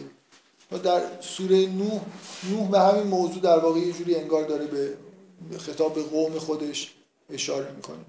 وطلو علیهم نبع نوح از قال لقومه یا قوم ان, ان کان کبر علیکم مقامی و تذکیری و آیات الله فعلی الله توکلتم. فاجمعوا امرکم و شرکاءکم ثم لا یکن امرکم علیکم قمتا ثم مغزو الی ولا تنزل که تنزل حضرت نوح میگه که اگر امکان کبر علیکم مقامی و تذکیر این مقام حالا به معنای مقام رسالت که من معمولیتی که من دارم. اگر این معمولیت و. تذکیر و این تذکراتی که بهتون میدم براتون سنگینه الله توکل. من پناه می‌برم به خدا. به خداوند توکل می‌کنم. اینکه برای مردم پذیرش این که این آدم اومده ادعای پیامبری می‌کنه و داره ما رو مثلا نصیحت می‌کنه سنگینه. قابل پذیرش نیست. همینطور برای فرعون اینکه مثلا از این قوم زلیلی که تحت سلطش هست یه نفر بیاد و بهش مثلا یه تذکراتی بده باز پذیرشش انگار قابل پذیرش نیست. برای حضرت نوح به قوم خودش میگه که اگر اینطوری به خدا توکل می‌کنم فعجم و امرکم و کن خودتون و شرکاتون هرچی هست جمع کنید. ثم لا یکن یعنی چیزتون امر قدرت خودتون مثلا جمع کنید. ثم لا یکن امرکم علیکم قمتا ثم مغزو الی ولا تنظرون. اگه کاری می‌تونید بکنید بکنید. با من من به خدا توکل کردم. فاین تولیتم فما از سألتکم من اجر. اگه روی گردانم بشید من از شما اجری نمی‌خوام برای این کارهایی که می‌کنم. این اجری الا علی الله و امرت ان اکون من المسلم. و اجر من بر خداونده و اینکه امر شدم که من از مسلمین باشم. تکذیبش کردن فنجیناه و من معه فی الفلک فکذبوه فنجیناه و من معه فی الفلک. اینو خودش رو با کسایی که باش بودن رو نجات دادیم و جعلناهم خلائف و اغرقنا الذین کذبوا به آیاتم و اینا رو جانشین کردیم و اونایی که تکذیب کرده بودن رو غرق کردیم. فنزور کیف کان عاقبت المنذر. ببینید که ببین فنزور کیف کان عاقبت اونایی که بهشون انذار شد عاقبتشون به کجا رسید؟ اگه یه دلیل بخوایم بیاریم که چرا از داستان نوح. اما ببخشید من اینو نگفتم که بعضیا مقام مقامی و تذکیری مقام میگن یعنی اقامت داشتن من. این که من در بین شما هستم براتون سنگین. که شاید اشاره به عمر عمر طولانی نوح باشه. که برای مردم این که این مثلا صدها سال مثلا یه مرد اینجا هست و این حرفا رو می‌زنه براشون سنگین یا اینکه اشاره به مقام به معنای جایی که محل ایستادن یا به هر حال مقام به معنای همون چیز. مثل این معمولیتی که من دارم. در مقام نبوت هستم در این برای شما سنگین در هر دو جور میشه ترجمه کرد. خیلی فرقی توی آیات معنی آیات نمی‌کنه. اگه بخوایم یه نکته بگیم درباره نوح اینکه داستان یونس که اینجا گفته نمیشه ولی بهش اشاره میشه. قومی که کاملا نجات پیدا کرد. نوح در این پدیده ای که وقتی یه پیغمبر میاد عذاب نازل میشه و یه پاکسازی اساسی میشه هلاک میشن نوح ضرب المثل دیگه. یعنی تقریبا اون اتفاقی که بعد از حضرت نوح افتاد بعد از هیچ پیغمبری نیفتاد. یه غریه نبود که هلاک شدن. به نظر میاد که طوفان نوح یه سطح بزرگتری از زمین رو پاکسازی کرد. بنابراین اشاره به حضرت نوح به عنوان بین همه پیامبران نماد پیغمبری که شدیدترین شاید حلاکت بعدش اتفاق افتاده از این نظر با ذکر شدنش توی این سوره مناسبت داره که شما در مورد عاقبت کسایی که مورد انذار قرار می‌گیرن هلاک کامل داریم یا مثل حضرت موسی؟ نمونهش اینه که قوم یه جوری نجات پیدا می‌کنن سرانشون هستن که نابود میشن. و یکی هم مثل حضرت یونس که کل قوم نجات پیدا می‌کنن به هر ستا اینا اشاره شده. و اونی که طولانی تره همونه که بعدا برای قوم پیغمبر به نظر میاد اتفاق افتاده. در از داستان نوح شروع می‌کنه و داستان نوح این چیزو داره دیگه که همه بعدش غرق شدن و اینا جانشینشون شدن. این خیلی اقوام در واقع یه قوم کوچیک نبودن انگار یه منطقه بزرگی دوچار این عذاب شد. ثم بعثنا من بعدهی رسولا بفرمایید. بعدش هم یعنی قوم حضرت که غرق میشن بعدش هم فرعون میگه که اونم غرق میشه. بله. بعدش هم در مورد حضرت یونس که اونم یه جوری غرق میشه. من دیگه غرق نمیشه. بعد یکی یونس حضرت یونس که میفته تو آب غرق نمیشه. آره این مناسبت بین قوم نوح و فرعون اینه که هر دوتاشون با آب مجازات شد. اینکه این عذابات چه معنی داشته این حالا خارج از بحثه. ولی بالاخره عذاب هر قومی مناسبت با خودش داشته که یکی با سائقه یکی نمی‌دونم بسته به اینکه چی کار می‌کردن یه جورای خاصی. من یه بار درباره طوفان نوح یه چیزی کوچیکی گفتم یه بار. حالا خارج از بحث این سوره است ولی حالا نکته که ایشون گفتن این یه مناسبتی رو اشاره کردن بین قوم نوح و قوم موسی. عذابشون توسط آب انجام شد. مثال معروفه بودش. در مورد تو کشتیه که داره غرق می‌شد. آه خب اونجا هم بله. خیلی بله. تکرار داره میشه نظر آه، خوبه آره. من. من به این نکته که حالا مثلا چون چون اون آیه توی این سوره مفصلتر از همه جاست جای دیگه هم تو قرآن اومده که کلا یه جور مثالی که زده میشه یه جور عذاب با غرق شدن توش هست دیگه. یعنی میگه که فکر می‌کنید که دیگه مثلا چاره نیست و غرق میشید و نجات پیدا می‌کنید به هر حال اینم آره نکته رو که میگم به نظر من جالبه که یه اشاره دیگه به غرق شدن توی سوره وجود داشت. بعد میگه ثم بعثنا من بعد رسلا الی قومهم فجاءوهم بالبینات. بعد از حضرت نوح پیامبران دیگه ای به سمت قومشون اومدن و بیناتی آوردن. فما کانو لیؤمنو به ما کذبوا به من قبل. و اینا ایمان نیاوردن. کذالک نتبع و علی قلوب المعتدین و اینطوریه که نتبع و علی قلوب المعتدین که بر قلب های کسایی که سرکشی می‌کنن مهر میزن این آیه به این دلیل اهمیت داره که بعدا حضرت موسی حالا یه چیزی میگه که به این به این عبارتی که اینجا هست ارتباط پیدا هر حال دو تا داستان می‌خواد بگه داستان نوح و موسی و بینشون رو دیگه خب از پیغمبر نام نمی‌بره. بین ما می‌دونیم که بین حضرت نوح تا حضرت موسی که شریعت مثلا یهود رو برای قوم خودش آورد و اصلا نبوت بعد از حضرت موسی وارد یه مرحله جدیدی میشه برای خاطر اینکه جامعه دینی تشکیل میشه در زمان حضرت موسی. دیگه مسئله عذاب های اون چیلی و اینا انگار از بین میره. بالاخره بین حضرت نوح و حضرت موسی می‌دونیم که بارها و بارها اتفاقای مشابه قوم نوح افتاده. منتها توی ابعاد کوچکتری و با وسایل متنوع. بس که چه, چه, چه نوع قومی بودن.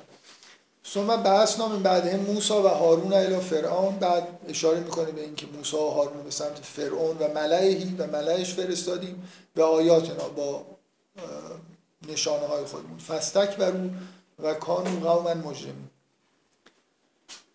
و استکبار کردند و اینا گناهکار بود تبهکار بود. فلما جاءهم الحق من عندنا قالوا ان هذا الا ان هذا لسحر مبین. یادتون اول سوره مثلا نوشته بود که وقتی که میگه اکان للناس عجبا ان اوحینا الی رجل منهم ان انذر الناس و بشر الذین آمنوا ان لهم قدم صدق عند ربهم. قال الکافرون ان هذا لساحر مبین. ادعای اونا در مقابل اینا این بوده که هست که اینا مثلا چون بینات دارن آیات بینات دارن میگن که این معجزات سحرن. کما اینکه در مورد قرآن هم این حرفو زدن. بالاخره وقتی که یه پیغمبر یه کاری می‌کنه که خارق العاده است اگه بخواید انکار بکنید میگید که این ساحر دیگه. یا باید بپذیرید که مثلا به یه منشأ الهی وصله یا اینکه این کارهای خارق العاده قرآن قرآن یه کتابی بوده که رو قلب این افرادی که میشیدن خیلی تاثیر میذاشته. خب اگه بخوان مقاومت بکنن میگن یه جادوگریه که با کلام مثلا ما رو جادو می‌کنه. اون آیه جالبی که توی سوره مدثر اگه اشتباه نکنم هست میگه که اون کسی که بعدا بعد عذاب بهش داده میشه در مورد قرآن نپذیرفت و برگشت و قال هازا سحر و یعسر خب این یه سحریه که اثر درش اثر کرده بود. بیچاره. یعنی با چی این اثر رو داره پاک می‌کنه که این این جاد منو جادو کرده؟ مثلا یه حالی بهش دست داده بود گفت نتیجه جادو. در حال شما مثلا تاکید روی سحر رو تو داستان موسی اون عبارت همون حالت به اصطلاح استبعاد اینکه تعجب از اینکه اصلا یک کسی به عنوان رسول اومده و همین که مقاومتشون به صورت نسبت دادن سحر مخصوصا این نسبت دادن سحر به انبیا توی داستان حضرت موسی فوق العاده زیاده یعنی اصلا تم اصلی اینه که فرعون میگه این ساحر رو برید سحره رو بیارید و, و ادامه پیدا در واقع اون آیه اولیه یه جوری انگار با ما رو چیز می‌کنه. برای این دوتا داستانی که بعدا توی این سوره میشنویم یه جوری آماده می‌کنه ذهن بعد میگه موسی رو فرستادیم اینا استکبار کردن. وقتی که حد اومد قالو اومد براشون گفتن قالو این هازا لسحر و مبین. و موسی گفت که این سحر نیست. من ببخشید اینجا رو دیگه حالا یه جایی رو دارم سعی می‌کنم داستانه یه خورده سریعتر برم. موسی گفت سحر نیست اونا هم گفتن که این آیه آیه جالبی. قال اجئتنا موسی موسی در مقابل حرف اونا گفت این سحر نیست. اونا گفتن اجئتنا لتلفتنا اما وجدنا علیه آبانا. اومدی که ما رو از این میراثی که از اجدادمون بهمون رسیده مثلا دور بکنیم و تکون لکمل کبریا و فلرز و اینکه می‌خواید سروری بکنید در زمین سلطنت به کبریا پیدا بکنید. و ما نحن لکما بمون این من از این نظر می‌خوام تذکر بدم که این قاعده کلی روانکاوانه که آدمی چیزی که در درون خودش هست و بیرون فرافکنی می‌کنه کلا ببینید حسی که این آدما خودشون مستکبرن. کسایی که مقابل پیغمبر قرار می‌گیرن. این سراحتا این آیه قبلش میگه فستک برو و کانو قوما مجرمی این ویژگی عمومی همه کسایی که مقابل انبیا هستن که خودشون مستکبرن مغرورن متکبرن و دوست دارن که کبریا داشته باشن. و اینو دقیقا این چیزیه که هر کسی که بیاد یه نفر اومده میگه من از طرف خداوند معمورم اینا چیزی که می‌فهمن اینه که می‌خواد از ما مثلا ما میگیم که ما نماینده بوتا هستیم. این میگه من منو الله هستم فرستاده دیگه این خودشون احتمالا خب خودشون فرعون خودشو خدا می‌دونه نماینده خدا می‌دونه اینا می‌خوان که سلطنت بکنن.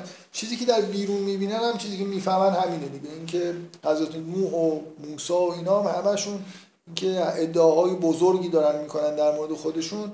علتش اینه که مستکبرن و می‌خوان که براشون یه برای خودشون یه کبریایی داشته باشن.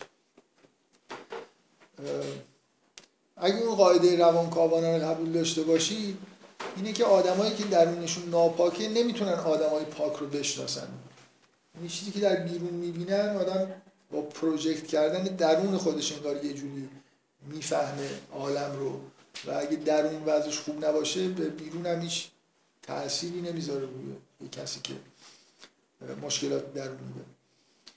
و قال فرعون فرعون میگه که برید همه آدمای جادوگرای دانشمند رو بیارید و وقتی که سحر اومدن اون داستان اینجا میاد که اونا اومدن و به موسا, موسا بهشون گفت که بندازید این چیزای خودتون رو ما انتم ملغون چیزی که می‌خواید بندازید و بندازید. اشاره نمی‌کنه. اینا یه چیزی داشتن دیگه. یه چیزایی داشتن مینداختن و یه کارایی می‌کردن. حالا از جمله تناب داشتن یا هر چیزی.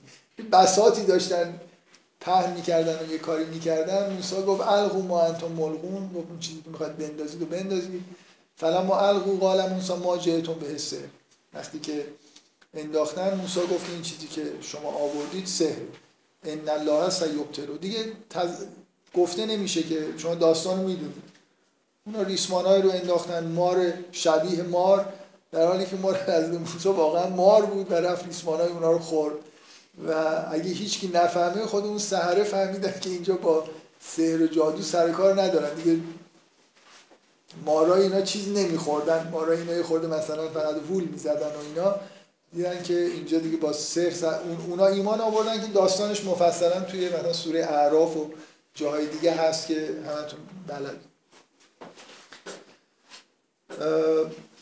فما آمن لموسی الا این این این عکس العمل فرعون در مقابل حضرت موسی بود و حضرت موسی و هارون اینا که رسالتشون رو عرضه کردن اینطوری شد. سهرم شکست خوردن و فرعون ایمان نیاورد. فرعون این جمله جالب بی‌نهایت جالبی داره به بعد اینکه جادوگرا ایمان میارن به موسی فرعون برمیگرده بهشون میگه که ایمان آوردید به حضرت موسی قبل از اینکه من بهتون اجازه بدم.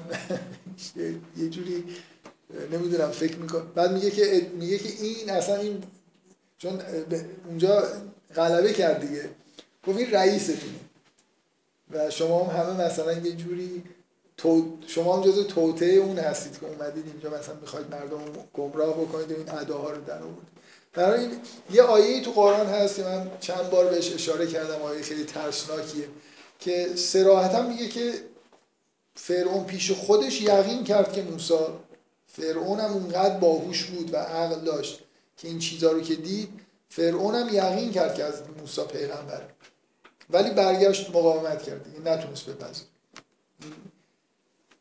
این که به یقین رسید و باز هم نپذیرفت خب بالاخره پدیده ترسناکیه در مورد انسان که ممکنه حالا برای اون وضع حفظ وضع وضعی که ازش راضیه در این حد در واقع چیزی رو که می‌دونه رو بپوشونه. خیلی سخت تصور این یعنی فهمید که خدایی هست و اینو فرستاده و حرفایی که این داره می‌زنه از طرف خداست. و تنها چیزی هم که دارن به فرعون میگن چیز سختی نیست. میگن بذار ما این بنی اسرائیل ببریم. همه خواست موسی در مقابل فرعون همین بود دیگه. حالا خیلی نمیگه حالا شما ایمان بیارید نمی‌دونم چیکار بکنید بتاتون رو بشکنید و این حرفا. خواسته اصلی بود که بنی اسرائیلی که برده شما هستن رو آزاد بکنید من با خودم ببرم. ولی فرعون نمی‌تونست اینو بپذیره برای اینکه با شعنش مثلا یه جوری پا باید عقب میذاشت و گفته بود نمیدم دیگه نباید می‌داد در این حد خیلی بالاخره پدیده جالب.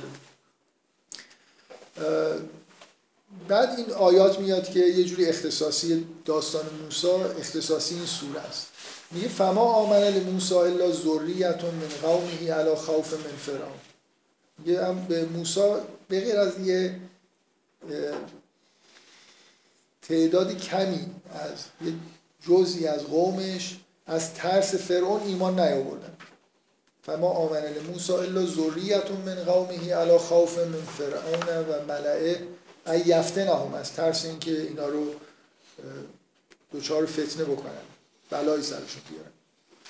و ان فرعون لعال فی الارض و انه لمن المسرفین و فرعون برتری طلب بود در زمین و از مسرفین میگه و قال موسی یا قوم موسی به قوم خودش گفت ان کنتم آمنتم بالله فعلیه توکلوا ان کنتم مسلم. اگه ایمان دارید به خدا بهش توکل بکنید اگر مسلم هست. بفرمایید. چی رو؟ آیه قبلی ها خب. علا خوف من فرعون بله. من قبلا اینجوری میخوندم الان ترجمه نگاه کردم. اینم اینجوری ترجمه کردم. که یعنی ایمان نیاوردن به موسی. مگر یعنی اون کسایی که ایمان آوردن زوره زوریه از قومش بودن که من به خاطر خوف از فرعون ایمان آوردن.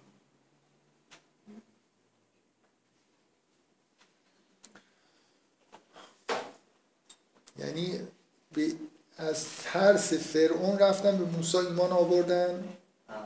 که مثلا یه جوری شاید موسی بهشون خدای موسی بهشون پناه بده مثلا در مقابل فرعون یه خورده فکر کنم بالاخره من خیلی بحثی بر اساس این آیه نمی‌خوام بحثی بکنم که خیلی مهم باشه به نظر میاد اینجوری نیست تعلیل اینه که علا خوف من فرعون و ملئهم ان یفتنهم تعداد کمی ایمان آوردن چیزی آقای دکتر میگه؟ بکن با اون تصویری که ساحرا رو میترسونه سازگارتره دیگه. فرعون تهدید می‌کنه. که- که مثلا کسی ایمان بیاره به موسی دستش رو آره. چیکارش می‌کنه؟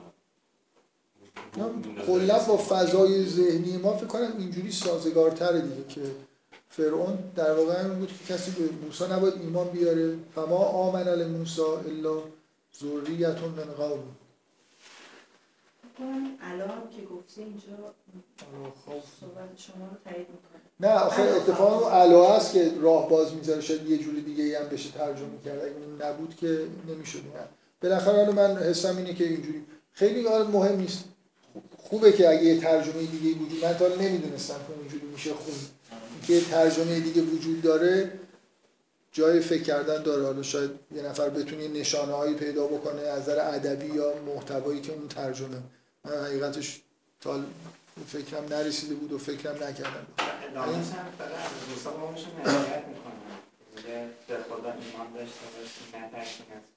آره.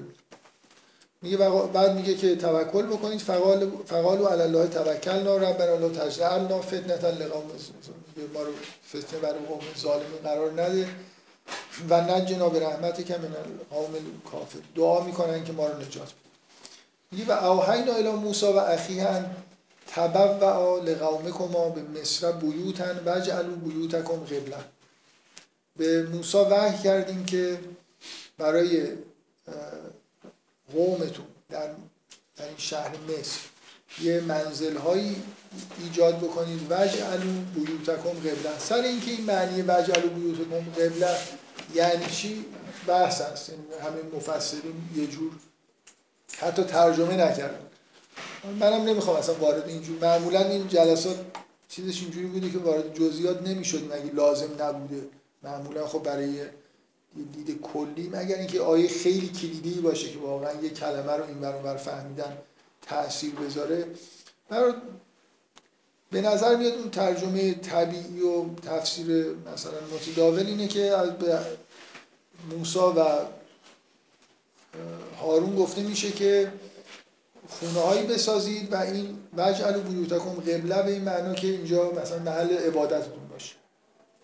و عقیم الصلات و بشر المؤمن و نماز بخوانید و مردم رو بشارت بدید. بعضیا میگن که وجعلوا بیوتکم قبلتن یعنی مثلا این خونه هاتون رو مقابل هم دیگه بسازید مثلا قبله به معنای مقابل همدیگه بودن نه به معنای جایی مثلا عبادت و این حرفا. در حال واژه قبله یه خورده اینجا چیز هست جای بحث داره که معنیش چیه. اینکه در خونه, خونه هایی بسازیم. حالا اگه قبله رو هر جوری هم معنی بکنید به حال اینکه اون اب و عقیم الصلات بعدش هستیم. اگه قبله رو به معنای همین بگیرید که عبادتگاه قرار بدید و عقیم الصلات باش هماهنگ اگه نه هم باز بالاخره اون خونه هایی که می‌سازید توش باید نماز خونده بشه و یه جوری یه تعبیری که من فکر می‌کنم خوبه اینه که نماز جماعتی در کار نیست. یه حسی آدم. که اینا تو خونه خودشون قراره که نماز بخونن. قرار نیست که یعنی تا وقتی که اونجا هستن مثل دورانی که پیامبر پیامبر اسلام تو مکه بود که اصلا دعوت و علنی نمی‌کرد. اینا در معرض فتنن دیگه. بنابراین بهشون گفته میشه با آیات قبل این هماهنگه که بهشون بگی که خونه هایی داشته باشید برید اون تو عبادت بکنید. اینکه مثلا یه قبله مشترکی باشه همه به یه سمت وایستن. و مثلا نماز دست جمعی بخونن و اظهار ایمان و عبودیت بکنن این در زمانی که اینا توی مصر هستن اتفاق نیفتاد و قرار نبود اتفاق بیفته. شاید این تعبیر واقعا کلمه قبله رو به همون معنای قبله بگیریم یعنی جایی که به سمتش وای میستیم و نماز می‌خونیم و عبادت می‌کنیم و هر کسی انگار جماعتی تشکیل نشده دیگه. هنوز تو اون مرحله هستیم که آدما انفرادی دارن ایمان آوردن و عبادت می‌کنن. این شاید با آیات قبلش سازگار باشه. رسیدیم به این آیه من اه، چیزم دیگه به نظرم میاد. از یه جایی ببینید یه خیلی داستان تو قرآن هست که هی تکرار میشه. بیشتر از همه داستان موسی. حالا هر و داستان مثلا آدم و حوا. داستان آفرینش اینا هر جایی خب به یه چیزایش اشاره میشه یه قسمتایش بس داده میشه. بعضی جاهاش خیلی مختصر گفته میشه. و معمولا اینجوریه که حالا به غیر از گاهی اوقات که در حد یکی دو آیه به یه نکته ای فقط اشاره میشه از توی داستان وقتی یه خود داستان تفصیل پیدا می‌کنه یه, چی- یه ابعادی که توی جاهای دیگه نبود ممکنه توی یه قسمتی از قرآن بیاد. شما مثلا قسمت مواجهه موسی با خود فرعون و با جادوگرا خیلی اینجا مختصر بهش اشاره شده. ولی بعدا این آیات آیاتیه که یه جوری از داستان موسی توی قرآن اینجا می‌بینید توی این سوره. به این چیزا داره اشاره میشه. بنابراین این قسمت ها خب از این نظر اهمیت داره و خوبه که آدم بهشون بیشتر دقت بکنه. بقیه اجمال اون چیزاییه که ما توی سوره های دیگه دیدیم. میگه این آیه آیه خیلی استثنائیه و خیلی با محتوای این سوره ارتباط داره. میگه وقال موسی موسی گفت ربنا انک آتیت فرعون و ملعه زینتا و اموالا فی الحیات دنیا تو به فرعون و ملعش زینت و اموالی در حیات دنیا با من دارم دقیق ترجمه می‌کنم. زینت و اموالی در حیات دنیا دادی ربنا لیضلوا عن سبیلک که مردم رو از راه خود از راه تو گمراه کن. ربنا مس علی اموالهم خدای این اموال اینا رو نابود کن وشدد علی قلوبهم فلا یؤمنون حتی یروا العذاب العلیم. و دلهای اینا رو سخت کن که ایمان نیارن. تا جایی که عذاب دردناک و مشاهده. این آیه شگفت اگه در بین این آیاتی که داستان موسی رو گفتیم یه آیه شگفت انگیزه این که قبله و اینا جدیدن ولی این آیه یه بارم بیشتر در قرآن نیست. و شاید مشابهش هیچ پیغمبری همچین دعایی نکرده دعای این که اینا ایمان نیارن و به عذاب الهی برسن. که جو بله. تا به عذاب حتی یرب العذاب العلیم. تا وقتی که به عذاب الهی برسن. حالا ایمان نیارن بعد عذاب الهی برسن برداشته و ایمان نیارن تا به عذاب الهی یعنی منظورتون اینه که وقتی به عذاب الهی می‌رسن ایمان بیارن؟ میشه اینجوری ولی واقعا نکته اینه دیگه که اینا ایمان نیارن برن به سمت عذاب الهی. اون ایمانی که بعد از عذاب نازل میشه که دیگه فایده براشون نداره. نمونهش که این آیه بعدش این داستان طبق معمولی آیه مستجاب شده. این دعا مستجاب شده دیگه. فرعون به عذاب الهی هلاک میشه ولی ایمانی که میاره براش فایده نداره. بر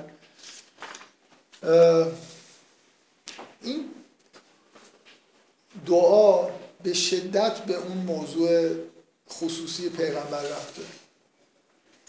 یعنی یه جایی توی قرآن انگار بهترین جا برای تذکر دادن. با پیغمبرای دیگه به دل همراه با خود ببین مگه خداوند نیست که اگر یه پیغمبر اگه یه آدمی تبهکار باشه خداوند مگه بر دلش مهر نمی‌زنه که ایمان نیاره؟ خب یه پیامبری که نگاهش نگاه خداونده و اون رقت قلب پیغمبر رو نداره این ام این کاری که خداوند می‌کنه که کسایی که کارهای بد می‌کنن قلبشون میمیره و دیگه امکان ایمان آوردن از سلب میشه ازشون این خدا کار خوبی می‌کنه یا کار بدی می‌کنه؟ کار خوبی می‌کنه دیگه کار حکیمانه ای می‌کنه. بنابراین یه آدمی مثل حضرت موسی یا یه پیغمبر بزرگ کلا اعتراضی که نباید داشته باشه نسبت به اینکه این اتفاق میفته بلکه همراهی همراهی باید داشته باشه. یعنی خوبه که خداوند در کس یه آدم قلب آدمی مثل فرعون مهر بزنه و این ایمان نیاره. اگه خوب نیست چرا خدا این کارو می‌کنه در مورد مشرکی یعنی منظور هیچ من می‌خوام یه مشکلی با این دعا نیست. این دعا تایید حضرت موسی است که درک عمیقی داره که این حکیمانه است و این خوبه. این کاری که خداوند می‌کنه. بکن این کارو. اینایی که اینجوری کردن قلبشون مهر بخوره ایمان نیارن. اینا مثل اینکه به همون معنایی که خداوند عزت الهی مانع از این میشه که هر کسی ایمان بیاره و به درگاهش راه پیدا بکنه این خیلی پدیده خوبیه. حضرت موسی هم خیلی عمیقا موافقه. بلکه دعا هم می‌کنه. یعنی پشتیبان خود همونطوری که خدایا من مثلا دعا کنم که خدای به مؤمنین رحمت بکن رزق بهشون بده خب خوبه دیگه. من موافقم که خدا خدای اصلا این اینا ایمان نیارن. اینایی که اینجوری کردن در همون جهت حکمت الهی قلبشون مهر من فکر کنم این آیه خیلی برای پیامبر چیز دیگه. یعنی من و شما ببخشید من و شما هم که اون رقت قلب در اون حد پیغمبر رو نداریم یه خورده جا می‌خوریم که یه پیامبری بگه آه اصلا همونطوری که شاید یه نفر از اون دعای حضرت نوح توی سوره نوح یه خورده جا بخوره. خیلی شدید و لحنه. میگه که رب لا تذر علی الارض من الکافرین دیارن انک این تزرهم یذلوا عبادک ولا یلدو الا فاجرا کفارو خیلی با شدت از خدا می‌خواد که احدی از اینا رو باقی نذار. پاک کن اصلا نسلشون رو از بین ببر. یه خورده آدم می‌خونه آدم خب ما هم بالاخره حالا بینابین یه مقدار خیلی الان بشر که اینقدر رأی قلب شده که میگه حکم اعدام اصلا کلا حکم چیزیه.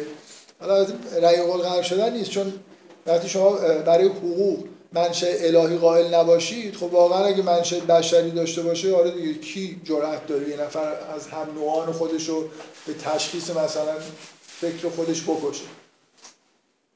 خیلی کار سختیه به نظر و بالاخره این این آیه از اون آیه سوره نو هم شاید یه خورده شگفت انگیزتر باشه از این نظر که در واقع اون چیزی که ما می‌دونیم اون اراده حکیمانه الهی رو که کسایی که کارهای زشت می‌کنن بارها در قرآن گفته شده که خداوند قلبشون رو مهر می‌کنه و ایمان نمیارن از موسی اینو با شدت از خداوند می‌خواد.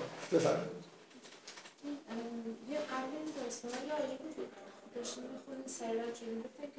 یعنی آفرین آره. آره من گفتم بعدا رفت پیدا می‌کنه میگه کذالکن نت و علا من این آیه رو قبل از اینکه داستان موسی شروع بشه آیه قبل از این اینه که میگه که یه در رو فرستادیم با بینات اینا تکسیب کردن. کذالک نتبع و علا قلوب المعتدین. ما اینطوریه که بر قلب م... کسایی که تبهکار هستن و سرکش هستن مهر می‌زنیم. دعایی که حضرت موسی می‌کنه اینه که وشتد علا قلوبهم فلا یؤمنوا حتی یروا العذاب العلیم که این به اون موقع مثل می‌دونم شما چیزی که می‌خواستید قبل از اینکه داستان شروع بشه این اینکه خداوند این کارو می‌کنه به سراحت گفته شده. خداوند بر قلب کسایی که سرکشی می‌کنن مهر می‌زنه و در پایان داستان از موسی همینو از خدا می‌خواد. یعنی اون چیزی که خداوند بنا به عزت خودش یا حالا به هر طریقی بنا به حکمت خودش اراده کرده دعایی که از موسی خطاب به خداوند می‌کنه. حالا شما یک نکته دیگه می‌خواستید بگید آیه یه آیه کلا قبل داستان بود که می‌گفت فلا یسون که ان العزت لله جميعا فلا یسون که رو هم بله. ان العزت این آیه ان العزت لله جميعا خیلی خیلی هم سرش شد. خودم خیلی نمی‌دونم چرا یعنی اصلا چرا این آیه هست؟ چرا منظورش چیه؟ یعنی اصلا بعد از این آیه ترسید و خوشحال شد که مثلا عزت خدا دست اگه جزء مؤمنین هستید باید خوشحال بشید. اگه جزء مؤمنین نیستید که خب اگه آیه رو قبول داری نمی‌دونم دچار چیز میشه بالاخره اینکه عزت همش خداونده اینکه توی مثلا سوره منافقین هست میگن که اینا گفتن وقتی برگشتیم مدینه لا یخرجان الازل اعز منهم ازل. که ما وقتی برگردیم اونایی که عزت دارن اونایی که ذلیل هستن پست هستن رو از شهر میندازیم بیرون. بعد فکر می‌کنم عین همین آیه میاد که ان العزت لله جمیعا. اصلا عزت مال خدا و به تبعش رسول و مؤمنینه. اینا هستن که واقعا عزت دارن. کسی دیگه عزت نداره. و نمی‌دونم خیلی خوبه دیگه. عزت مال خدا و وابستگان به خداوند.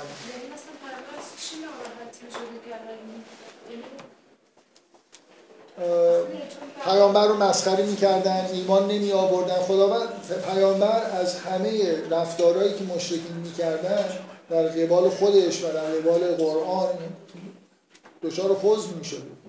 این چیزیه که مدام در قرآن به پیامبر تذکر داده میشه که اینقدر دچار حزن و اینقدر مثلا چیز نباش. حریص به هدایت کردن.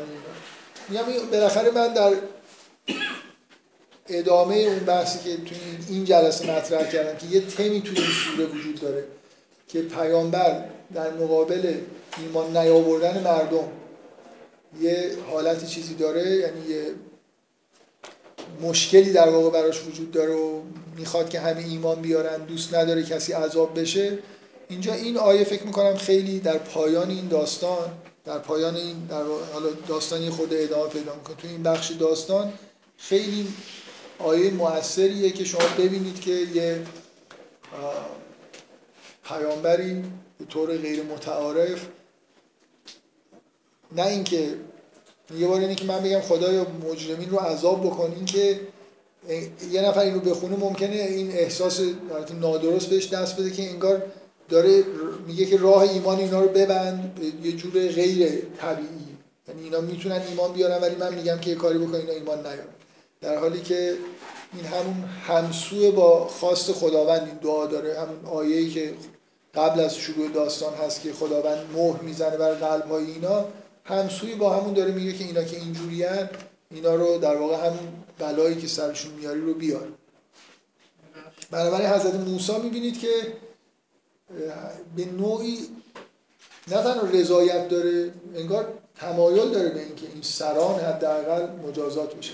این دعای جوری دعای مثل حضرت نوح خواست عذاب برای این آدم هاست که بلافاصله می‌بینید که مستجاب میشه. بفرم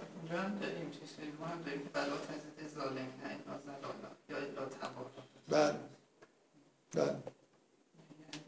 آره دقیقا این حضرت نوح شدتش از این کمتر نبوده ولی سراحتش شاید خورده کمتر بوده ولی اینجا مثلا آدم بیشتر حضرت نون انتهای سوره نوح دعای بسیار شدید و لحن و قبول دارید که یه مناسبت داستان نوح و موسی اینجا با توجه به این جهتی که داستان موسی پیدا می‌کنه اینه که با اون تم مربوط به پیغمبر خیلی سازگار دیگه. یعنی دو تا پیامبری که ما می‌بینیم که برای عذاب قوم خودشون دعا می‌کنه حالا بریم خود جلوتر. حالا بعد از این چیز بعد از این دعا قال قد اجیبت دعوتکم و فاستقیموا ولا تتبعان سبیل الذین لا یعلمون. گفته شد که دعای شما مستجاب شد و استقامت بکنید. بعد میگه که بنی اسرائیل رو از دریا عبور دادیم. فرعون و جنودش دنبالشون اومدن و غرق شدن. وقتی که فرعون داشت غرق می‌شد قال آمنت انه لا اله الا الذی آمنت به بنو اسرائیل. خیلی خیلی عبارت جالبی. همین اینا که رد شدن من به خدا اینا ایمان آوردم. و انا من این حالت غیر مستقیم بودن دیگه. این مرجع این که این ایمان چیه رو در همین حد می‌فهمه که همونی که اینا ایمان آوردن. می‌خواد نجات پیدا کنه دیگه حالا به هر حال. و انا من المسلمین و من از تسلیم شدگان هستم. بعد میگه الان و قد قبل و اسایت قبل و کنت من المفسدین فلیوم میگه که این قبلا اسیان می‌کرد. در واقع پذیرفته نمیشه دیگه. میگه امروز بدنتون نجات میدیم لتکون من خلفکر آیه که برای بعد از تو آیه‌ای بشه نشانه ای باشه و این کثیر من الناس آیاتنا و و اکثر مردم از آیات ما غافل هست بنابراین بلا فاصله بعد از اون دعا شما می‌بینید که گفته میشه که اجابت شد و اینم اجابتشه. اجابت دعای حضرت موسی برای قومش نبود. برای فرعون و سران اونها بود که دعا کرد که اینا که مردم گمراه اونایی که مردم گمراه می‌کنن دچار عذاب بشن. حضرت نوح کلا در مورد غیر از مؤمنین خیلی آیه میگه که لوالدی و لمن دخل بیتی مؤمن. چند نفری که وارد خونه من شدن و مؤمنن غیر از اینا بقیه رو جمع کن دیگه کلا. و واقعا دعا شدتش زیاد بود اینی که شدت طوفان هم زیاد بود بالاخره. این آیات بلافاصله بعدش میاد که در واقع استجابت اون دعای حضرت موسی است که از خداوند همینو خواستن. قوم بنی اسرائیل در واقع از آب گذشتن و نجات پیدا کردن هلاک نشدن در حالی که اون افرادی که موجب اون دعا شده بودن هلاک شدن و بوعنا بنی اسرائیل مبوع صدق و رزقناهم من الطیبات. بعد به بنی اسرائیل رو بهشون جایگاه مناسبی دادیم و از طیبات بهشون رزق دادیم. فما اختلفوا حتی العلم. و اختلاف پیدا نکردن. تا جایی که جاءهم العلم تا جایی که به علم براشون به وجود اومد. این ربک یغزی من اینجا رو می‌خوام ردشم برم. خیلی واقعا اهمیت توی درک سوره نداره. این رب بله. این یعنی چی؟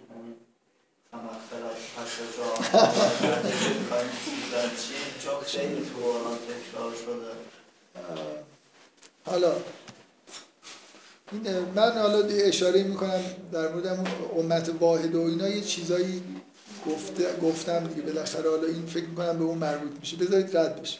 خیلی خیلی دور از بحثی که بریم در مورد سوره می‌کنم ان ربک یغزی بینهم یوم القیامه فیما کان فیه یختلفون.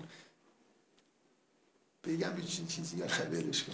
ساعت الان واقعا نزدیک ساعت 6 به هنوز یه ساعت. ارتباطش آره یه, یه آیه توی این جایی که حرف تلاوت و قرآن و عکس عمل اینا بود به امت واحده اشاره شده. من فکر می‌کنم یه جور برگشت به نمونه هستم اختلافایی که یادتون از کجا رو دارم میگم؟ تو صفحه سوم سوره تقریبا انتهاش به امت واحده ارائه میشه اشاره میشه. اینو با اون یه جوری مقایسه کنید این ربک یغزی بینهم یوم القیامه فی ما کانوا فیه یختلف خداوند در مورد این چیزایی که اختلاف دارن بعدا در موردشون حکم می‌کنه.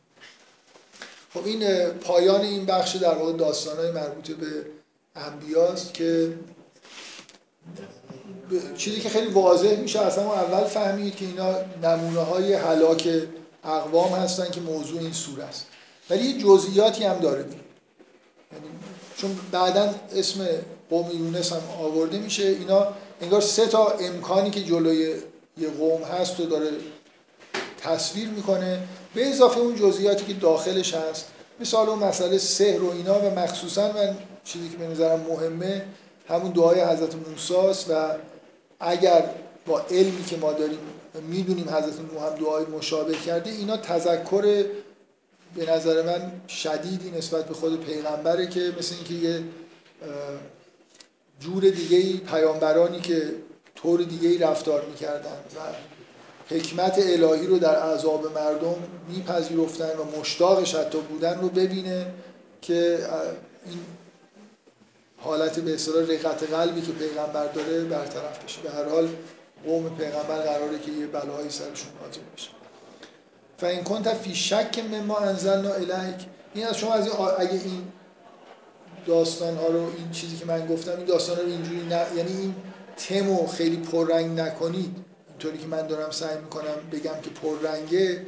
این آیه رو بعد از این داستان ها چی می‌فهمید؟ این خطاب به پیغمبر رو. فاین کنت فی شک مما انزلنا الیک فاسال الذین یقرؤون الکتاب کتاب من قبلک. لقد جاءک الحق من ربک فلا تکونن من الممتنین پیامبر به چه چیزی این آیاتی که الان نازل شده این قرآن چه چیز شک برانگیزی برای پیغمبر داره؟ که برای پیغمبر شگفت انگیزه مثلا.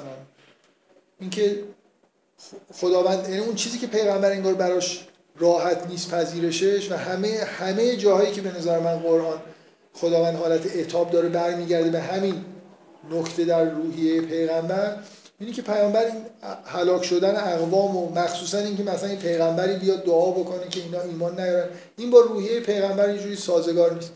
و میگه که اگه شک داری در این چیزی که ما برات نازل می‌کنیم من حسم اینه که اینجا انگار یه جای دور از ذهنی و این چیزایی که نازل شده همینجا توی این سوره کلا سوره که مربوط به انذار و هلاک و هلاکت قومه.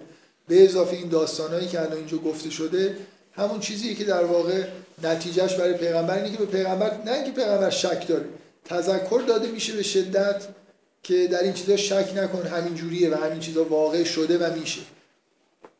فاین کنت فی شک مما انزلنا الیک فاسال الذین یقرؤون الکتاب. اگه شک داری در این چیزا از اونایی که کتاب رو قرائت می‌کردن بپرس. کتاب رو قرائت می‌کنن قبلا قرائت می‌کردن بپرس. لقد یعنی از مثلا اهل کتاب. لقد جاءک الحق من ربک فلا تکونن من الممتنین چیزایی که گفته شد همش حقه و از کسایی که دو دل هستن مباش. ولا تکونن من الذین کذبوا به آیات الله فتکون من الخاسرین. خیلی شدید اللحن شما یه جوری بفهمید که این چجوری یه دفعه اینطوری شد. مثل اینکه تو قلب پیغمبر یه مقاومت به وجود اومده دیگه داره شکسته میشه اینجوری. مثل اینکه نمی‌دونم همون یه ذره ما هم می‌خونیم که موسی این دعا رو کرد یه حسی بهمون دست میده.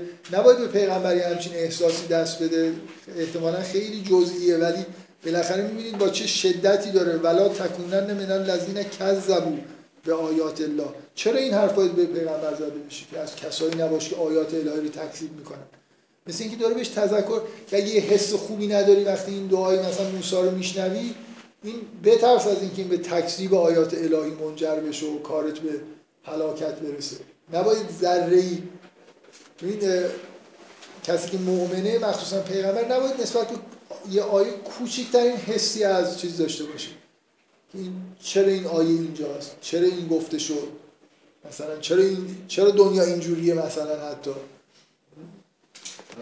رحمت قلبی پیغمبر معمولا من خودم این چیزی که تا حالا شنیدم اینا خیلی مثلا جز امتیاز هم مثلا پیغمبر شمرده میشه. ولی دو دو دو دوگانه است دیگه. یعنی از یه طرف خب پیامبر واقعا چیزه. یعنی یه جوری یه برای ما حداقل یه خداوند میگه که برای شما که حسنه که این بالاخره اینجوریه دیگه. میشینه حرف شما رو گوش میده چرا خجالت می‌کشه یه پاشید برید. یعنی این حالت پیغمبر که مثلا این خورده حیا داره و اصلا نمی‌خواد کسی رو نمی‌خواد کسی رو برنجه آره. چه برسه حالا سایره از آسمان بیاد نصف بشه زمین همین که مثلا این نشسته اینجا داره وقت پیغمبر تلف می‌کنه پیغمبر بهش نمیگه پاشو برو. میگه که میگه که میگن که تو اوزون هستی. قول اوزونو خیر لکن برای شما که خوبه که این اینجوریه که میشینه مثلا حرف شما رو گوش میده. از ولی از یه جایی وقتی که بالاخره حرف از اینی که قرار عذاب نازل بشه مثلا فکر کن شما تصور بکن که پیغمبر هر روز از خدا بخواد که خدای عذاب نازل نکن خدای وقت بده بهشون. بالاخره چیز دیگه یعنی یه واقعیتی وجود داره از حکمت الهی و عزت الهی که این اتفاقا میفته پیامبر مخالف این نه اینکه پیامبر چیز داره نمی‌خواد واقعا. ولی یه جوری فکر می‌کنم تا جای ممکن همونجوری که ابراهیم. به دلیل ابراهیم هم اونجا متن میشه بالاخره که انه حلیم و اباه حلیم. حلیمه یعنی صبرش زیاده. مثلا فرشته ها صبرشون تمام شده ولی ابراهیم هنوز اینجا انگار حوصله این چیزها رو داره که یه خورده دیگه با اینا کار کنه و اینا.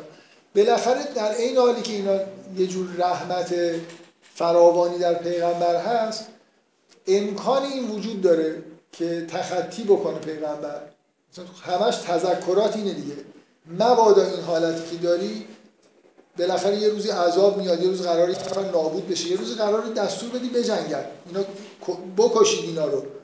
این مانع از این نشه که این کارهایی که وظیفه مانع نشد. پیغمبر هر جایی که لازم بود جنگ کرده هر جایی که لازم بود بالاخره عذاب نازل شده پیغمبر اعتراضی نداره. ولی مثل اینکه تمایل اینجوری تو قلب پیغمبر هست که تنها انگار نکته که ممکنه بره به سمت خطا و مدام با شدت لح بهش تذکر داده میشه که یه همچین اتفاقی نیفته. با مثلا انسان کامل بودن کامل ترین انسان بودن فرض کنیم اگه اعتقاد داشته باشیم ایشون کامل ترین انسان بودن خب. با این نداره؟ من نمی‌دونم. فکر نمی‌کنم. اگه دارم بالاخره قضاوتی نمی‌کنم. ایشون یه سوال مطرح کردن. آیا آیا اینکه پیامبری ویژگیهایی داره که بالاخره مورد اعتاب یعنی پ... نه مثلا حتی همین که تو احساسش. آره همین که خداوند میگه که نزدیک بود که تمایل کمی به سمت اینا پیدا بکنیم بالاخره این توصیفی که در مورد پیغمبر تو قرآن هست. پیغمبر یه چیزی مثل اینکه بالاخره یه نقطه ضعفی بهش مدام داره تذکر داده میشه. بگید نقطه ضعف به این معنا ویژگی خاصی در پیغمبر که به حدی شدت داره که می‌تونه پیغمبر رو به اشتباه بکشه. و برای اینکه به اشتباه کشیده نشه مرتب تذکر بهش داده میشه. اینکه حالا این با انسان کامل بودن به این معنایی که شما تصور می‌کنید یا حالا هر کسی تصور می‌کنه مغایرت داره یا نداره نمی‌دونم واقعا باید بگید تعریفتون از انسان کامل چی؟ بالاخره اینجوریه. اگه مغایرت داره یا باید اون تعریف انسان کاملتون رو بذارید کنار یا پیغمبر رو بگید انسان کامل نیست. نمی‌دونم. خلاصه این یه بار نیست. بیش از ده بار پیغمبر تذکر در این مورد دریافت کرد. در عین حالی که جای مد داره که اینقدر مهربونه ولی خب یه جایی هم اگه لازم باشه یه نفر رو از بین ببرن باید بتونه از بین ببره دیگه. یه چیزی که نباید جلوی انجام وظیفه رو بگیره. ان الذين حقت عليهم كلمه ربك لا يؤمنون ان الذين حقت عليهم كلمه ربك لا يؤمنون احساس می‌کنید که این تذکرات بنابراین مربوط به همینه. میگه که این کسایی که دیگه کلمه الهی در موردشون تحقق پیدا کرده این مستوجب عذاب شدن و به اونجا رسیدن لا یؤمن اینا ایمان نمیارن. ولو جاءتهم کل آیت حتی یروا العذاب العلیم. اگه هر آیه هم می‌خوای هر نشانه رو براشون بیاری تا جایی که اینا به عذاب علیم برسن.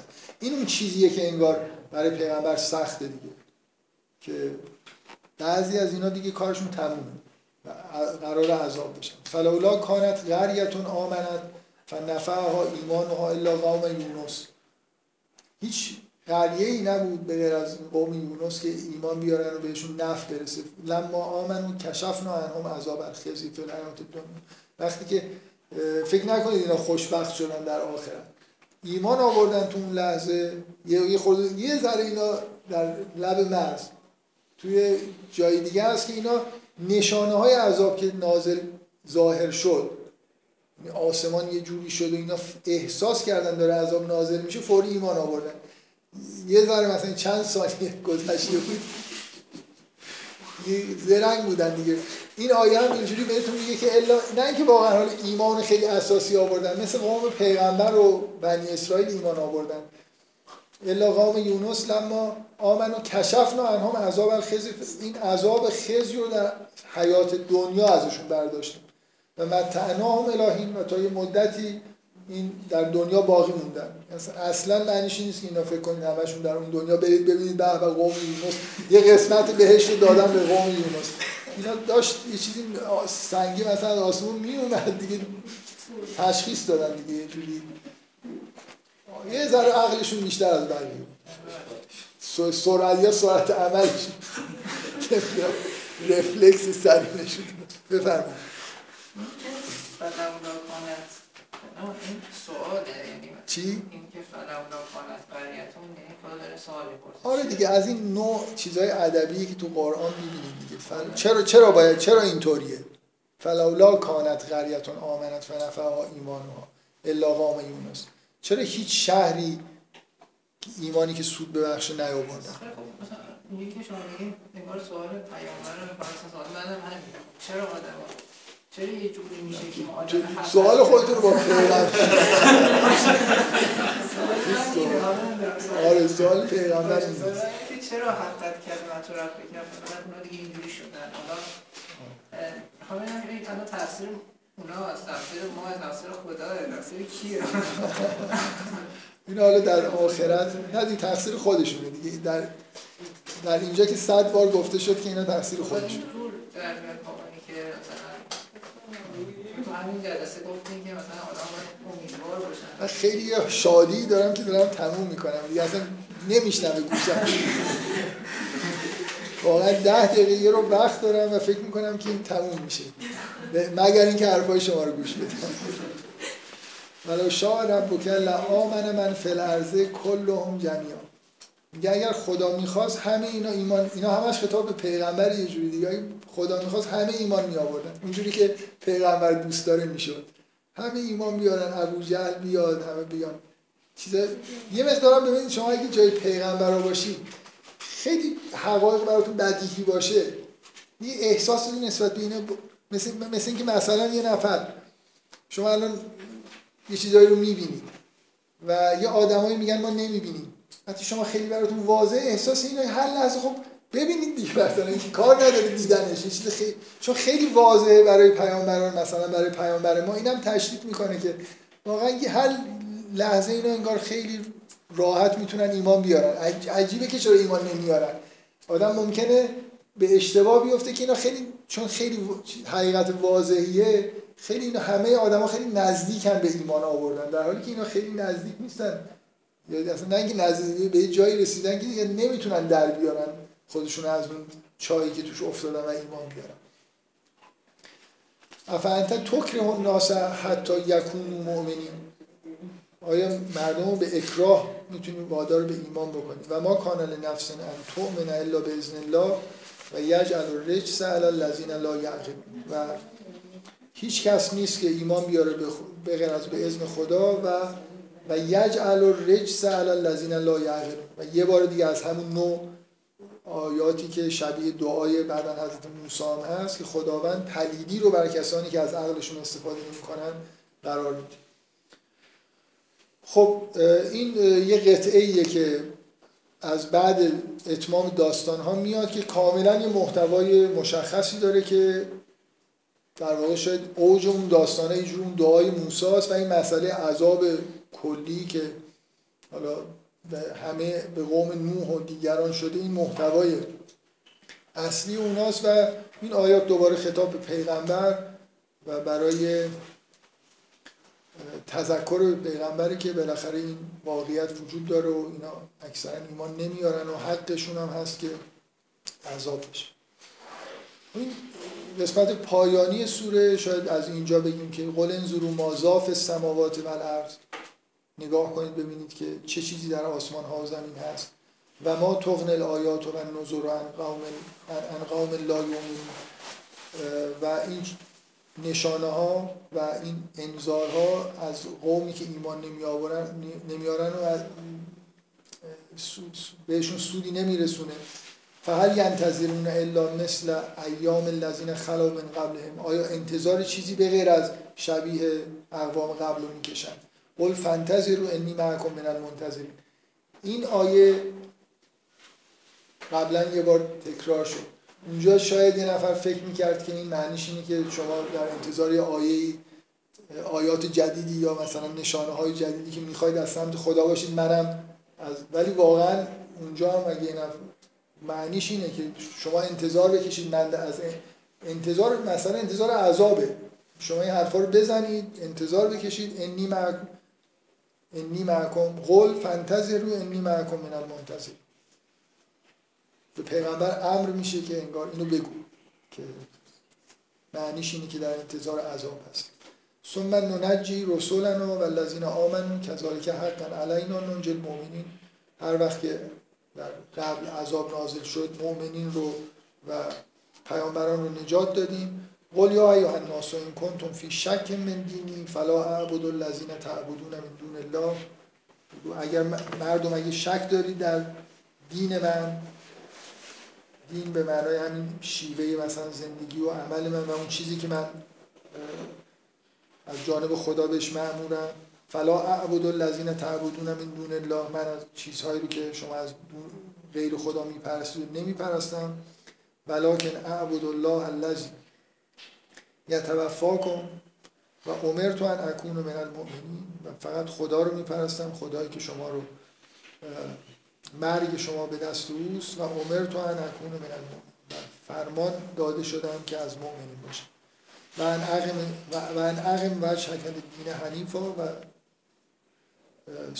چهرت رو به سمت دین حنیف دین توحیدی بگردون ولا تکونن من المشرکین. و از مشرکان مباش ولا تدعو من دون الله ما لا ینفعک ولا یضرک و از خدایان کسی رو که سود و ضرر برات نداره مخوان. فان فعلت فانک اذا من الظالم. و این کار بکنی از ظالمین هست و یمسس الله به زر فلا کاشف له الا هو. و اگه خدا ضرری برای کسی بخواد کاشفی براش نیست. و این یورد که به خیر فلا راد دل فضل اگه خیری برای تو بخواد کسی نمی‌تونه جلوشو بگیره. یصیب و بهی من یشاء من عباده و هو الغفور الرحیم. که خیر رو به هر کسی از بندگان خودش که بخواد میرسونه و او و هو الغفور الرحیم.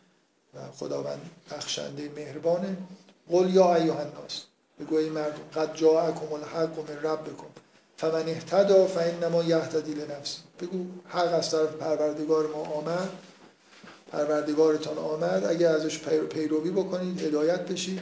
فانما یهتدی لنفسه هدایت به نفع خودتونه و من زل فانما یزل علیه اگه گمراه بشید برای خودتونه و ما انا علیکم به وکیل. این خیلی مهمه که پیغمبر یاد بگیره انگار بهش فرمان داده میشه که اینجوری بگو. بگو که هدایت اومده. اگه هدایت میشید بشید اگه هدایت نمیشیدم نشید و ما انا علیکم به وکیل. و من در شما وکیل نیستم. این اون چیزیه که به پیغمبر تذکر داده میشه که تو وکیل نیستی. ولی یه جوری انگار حست اینه که انگار وکیل هستی. میگه که بگو که من و ما علیکم و تبع ما یوها الیک وصبر حتی یحکم الله. و از چیزی که به وحی شده تبعیت کن و صبر کن تا خداوند حکم بده. و هو خیر الحاکم و خداوند بهترین حکم دهندگانه. و اینجا با داستان در تعلیق تموم میشه که خداوند قرار حکم بده. حالا هنوز فعلا چی میگن؟ در هنر مدرن میگن که پایانشو باز می‌ذارن که شما خودتون تصمیم بگیرید که چی بشه ولی اینجا قرار نیست که خودتون تصمیم بگیرید. ولی یه جور پایان چیزیه دیگه. اینکه بالاخره با این سوره مدام تاکید رو همین بود که به زودی انگار حکم میادی که از این اتفاقایی که از این ورژن هایی که برای اقوام اتفاق میافتاد اتفاق میفته حالا منتظر باشید. خداوند قراره که حکم. بده که خب الحمدلله با دعای پیغمبر خیلی حکم چیزی داده نشد. بذارید من فقط یه چیزی که فراموش کردم. یه آیه هست تو سوره زمر که میگه که پنج دقیقه وقت دارم. یه, یه آیه تو این سوره هست که خیلی ساده و واضح و بدیهیه که اشاره می‌کنه به این که وقتی که پیامبران میان خداوند بر اساس بعد از اینکه اینا مثلا اومدن قضاوت می‌کنه و بعد حکم صادر میشه. ممکنه قوم هلاک بشه. من نظرتون به این آیه جلب می‌کنم که میگه و اشتقت الارض به نور رب آیه 69 سوره زمر. و اشتقت الارض به نور رب ها داره درباره قیامت صحبت می‌کنه. که اون روز زمین با نور پروردگارش روشن میشه و وضع الکتاب و کتاب گذاشته میشه و جیع به نبیین و شهدا و انبیا و شهدا رو میارن و قضی بینهم بالحق و هم لا, و هم لا یظلمون. فکر کنم این آیه و قضی بینهم بالحق و هم لا یظلمون ته اون آیه که گفتم سریح ترین آیه این سوره است یا مشابهش اومده. اینکه وقتی در تو این دنیا وقتی که این قضاوت قرار اتفاق بیفته در حضور رسولان و انبیا اتفاق میفته یعنی یه رسولی میاد بعد این قضاوت صورت می‌گیره و هلاک میشن در قیامت هم که قرار قضاوت صورت بگیره انبیا رو حاضر می‌کنه در اون جلسه. در حضور انبیا قضیه بینهم بالحق و هم لا یوزم من فقط نظرتون رو به این جلب کردم که این حضور انبیا در هنگام قضاوت و هلاکت کسایی که ایمان نیاوردن در قیامت هم حتی هست. و به نظر من جای فکر این آیه سوره زمر جای فکر کردن داره که این حضور برای چی انبیا و شهدا رو میارن اونجا و قضاوت انجام میشه؟ خب الحمدلله جان. شرکای خدا بالاخره شباهتی که اون آیه به این آیه داره که و میگه و قضیه بینهم و هم لا یظلمون جا داره که یه مقایسه بین این دوتا بشه. خب بله. آها سوره بعدی نمی‌دونم چی باشه؟ می‌خواد سوره هود باشه یا یه سوره کوچیک؟ سوره؟ سوره اعراف باشه. سوره اعراف خیلی سوره بزرگیه بذار من دوست داشتم بگم این سوره کوچیک باشه ولی چون ایام عید در پیشه حیفه که آره یه سوره بزرگتر باشه. می‌خواد هم ادامه این سوره هود باشه مثلا. سوره اعراف خیلی خیلی باشه. سوره هود می‌خواید؟ بحثی بعد.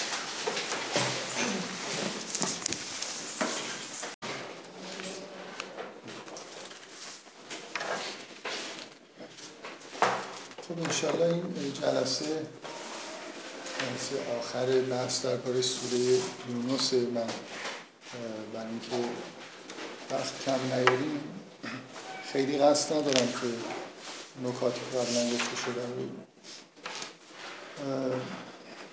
یادآوری بکنم. به غیر از همون کلیت سوره رو مجددا در موردش صحبت می‌کنم تا اینجایی که رسیدیم و مرور در حد چهار پنج دقیقه می‌کنم و بلافاصله انشاءالله ادامه من فرضم بر اینه که تا آیه سی و پنج رو تو جلسه گذشته در موردش صحبت کردیم از تو همون جلسه اول همونجور به تدریج صحبت هایی که شده کلیتش این بود که حالا با یه بررسی مقدماتی شما اینو خیلی سریع فکر می‌کنم بهش دست پیدا می‌کنید که محتوای کلی سوره درباره این پدیده است که وقتی که خداوند انبیا رو میفرسته این فرستاده شدن انبیا همراه با این مسئله است که قومی که براشون یه رسولی فرستاده شده اگر تکذیب بکنن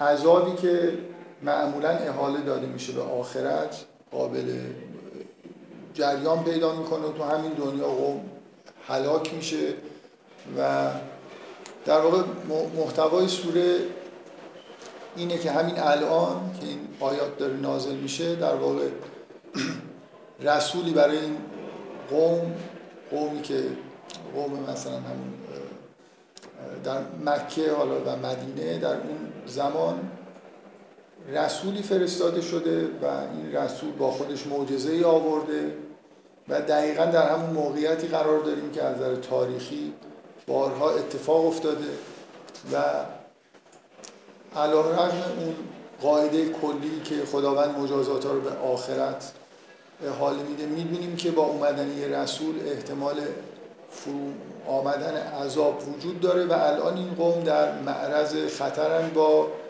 این همین قرآنی که داره نازل میشه و همین رسولی که این قرآن رو تلاوت می‌کنه این در واقع مشابه همون وضعیت تاریخیه که همیشه اتفاق افتاده. و بنابراین این سوره در واقع بحث درباره همین پدیده است و انذار نسبت به این قوم که آینده نامعلومی دارن و اگر ایمان بیارن مثل قوم یونس نجات پیدا می‌کنن اگر نه این احتمال وجود داره که هلاک بشه. کلا به عنوان مقدمه تو این سوره. اول یه که سوره با همین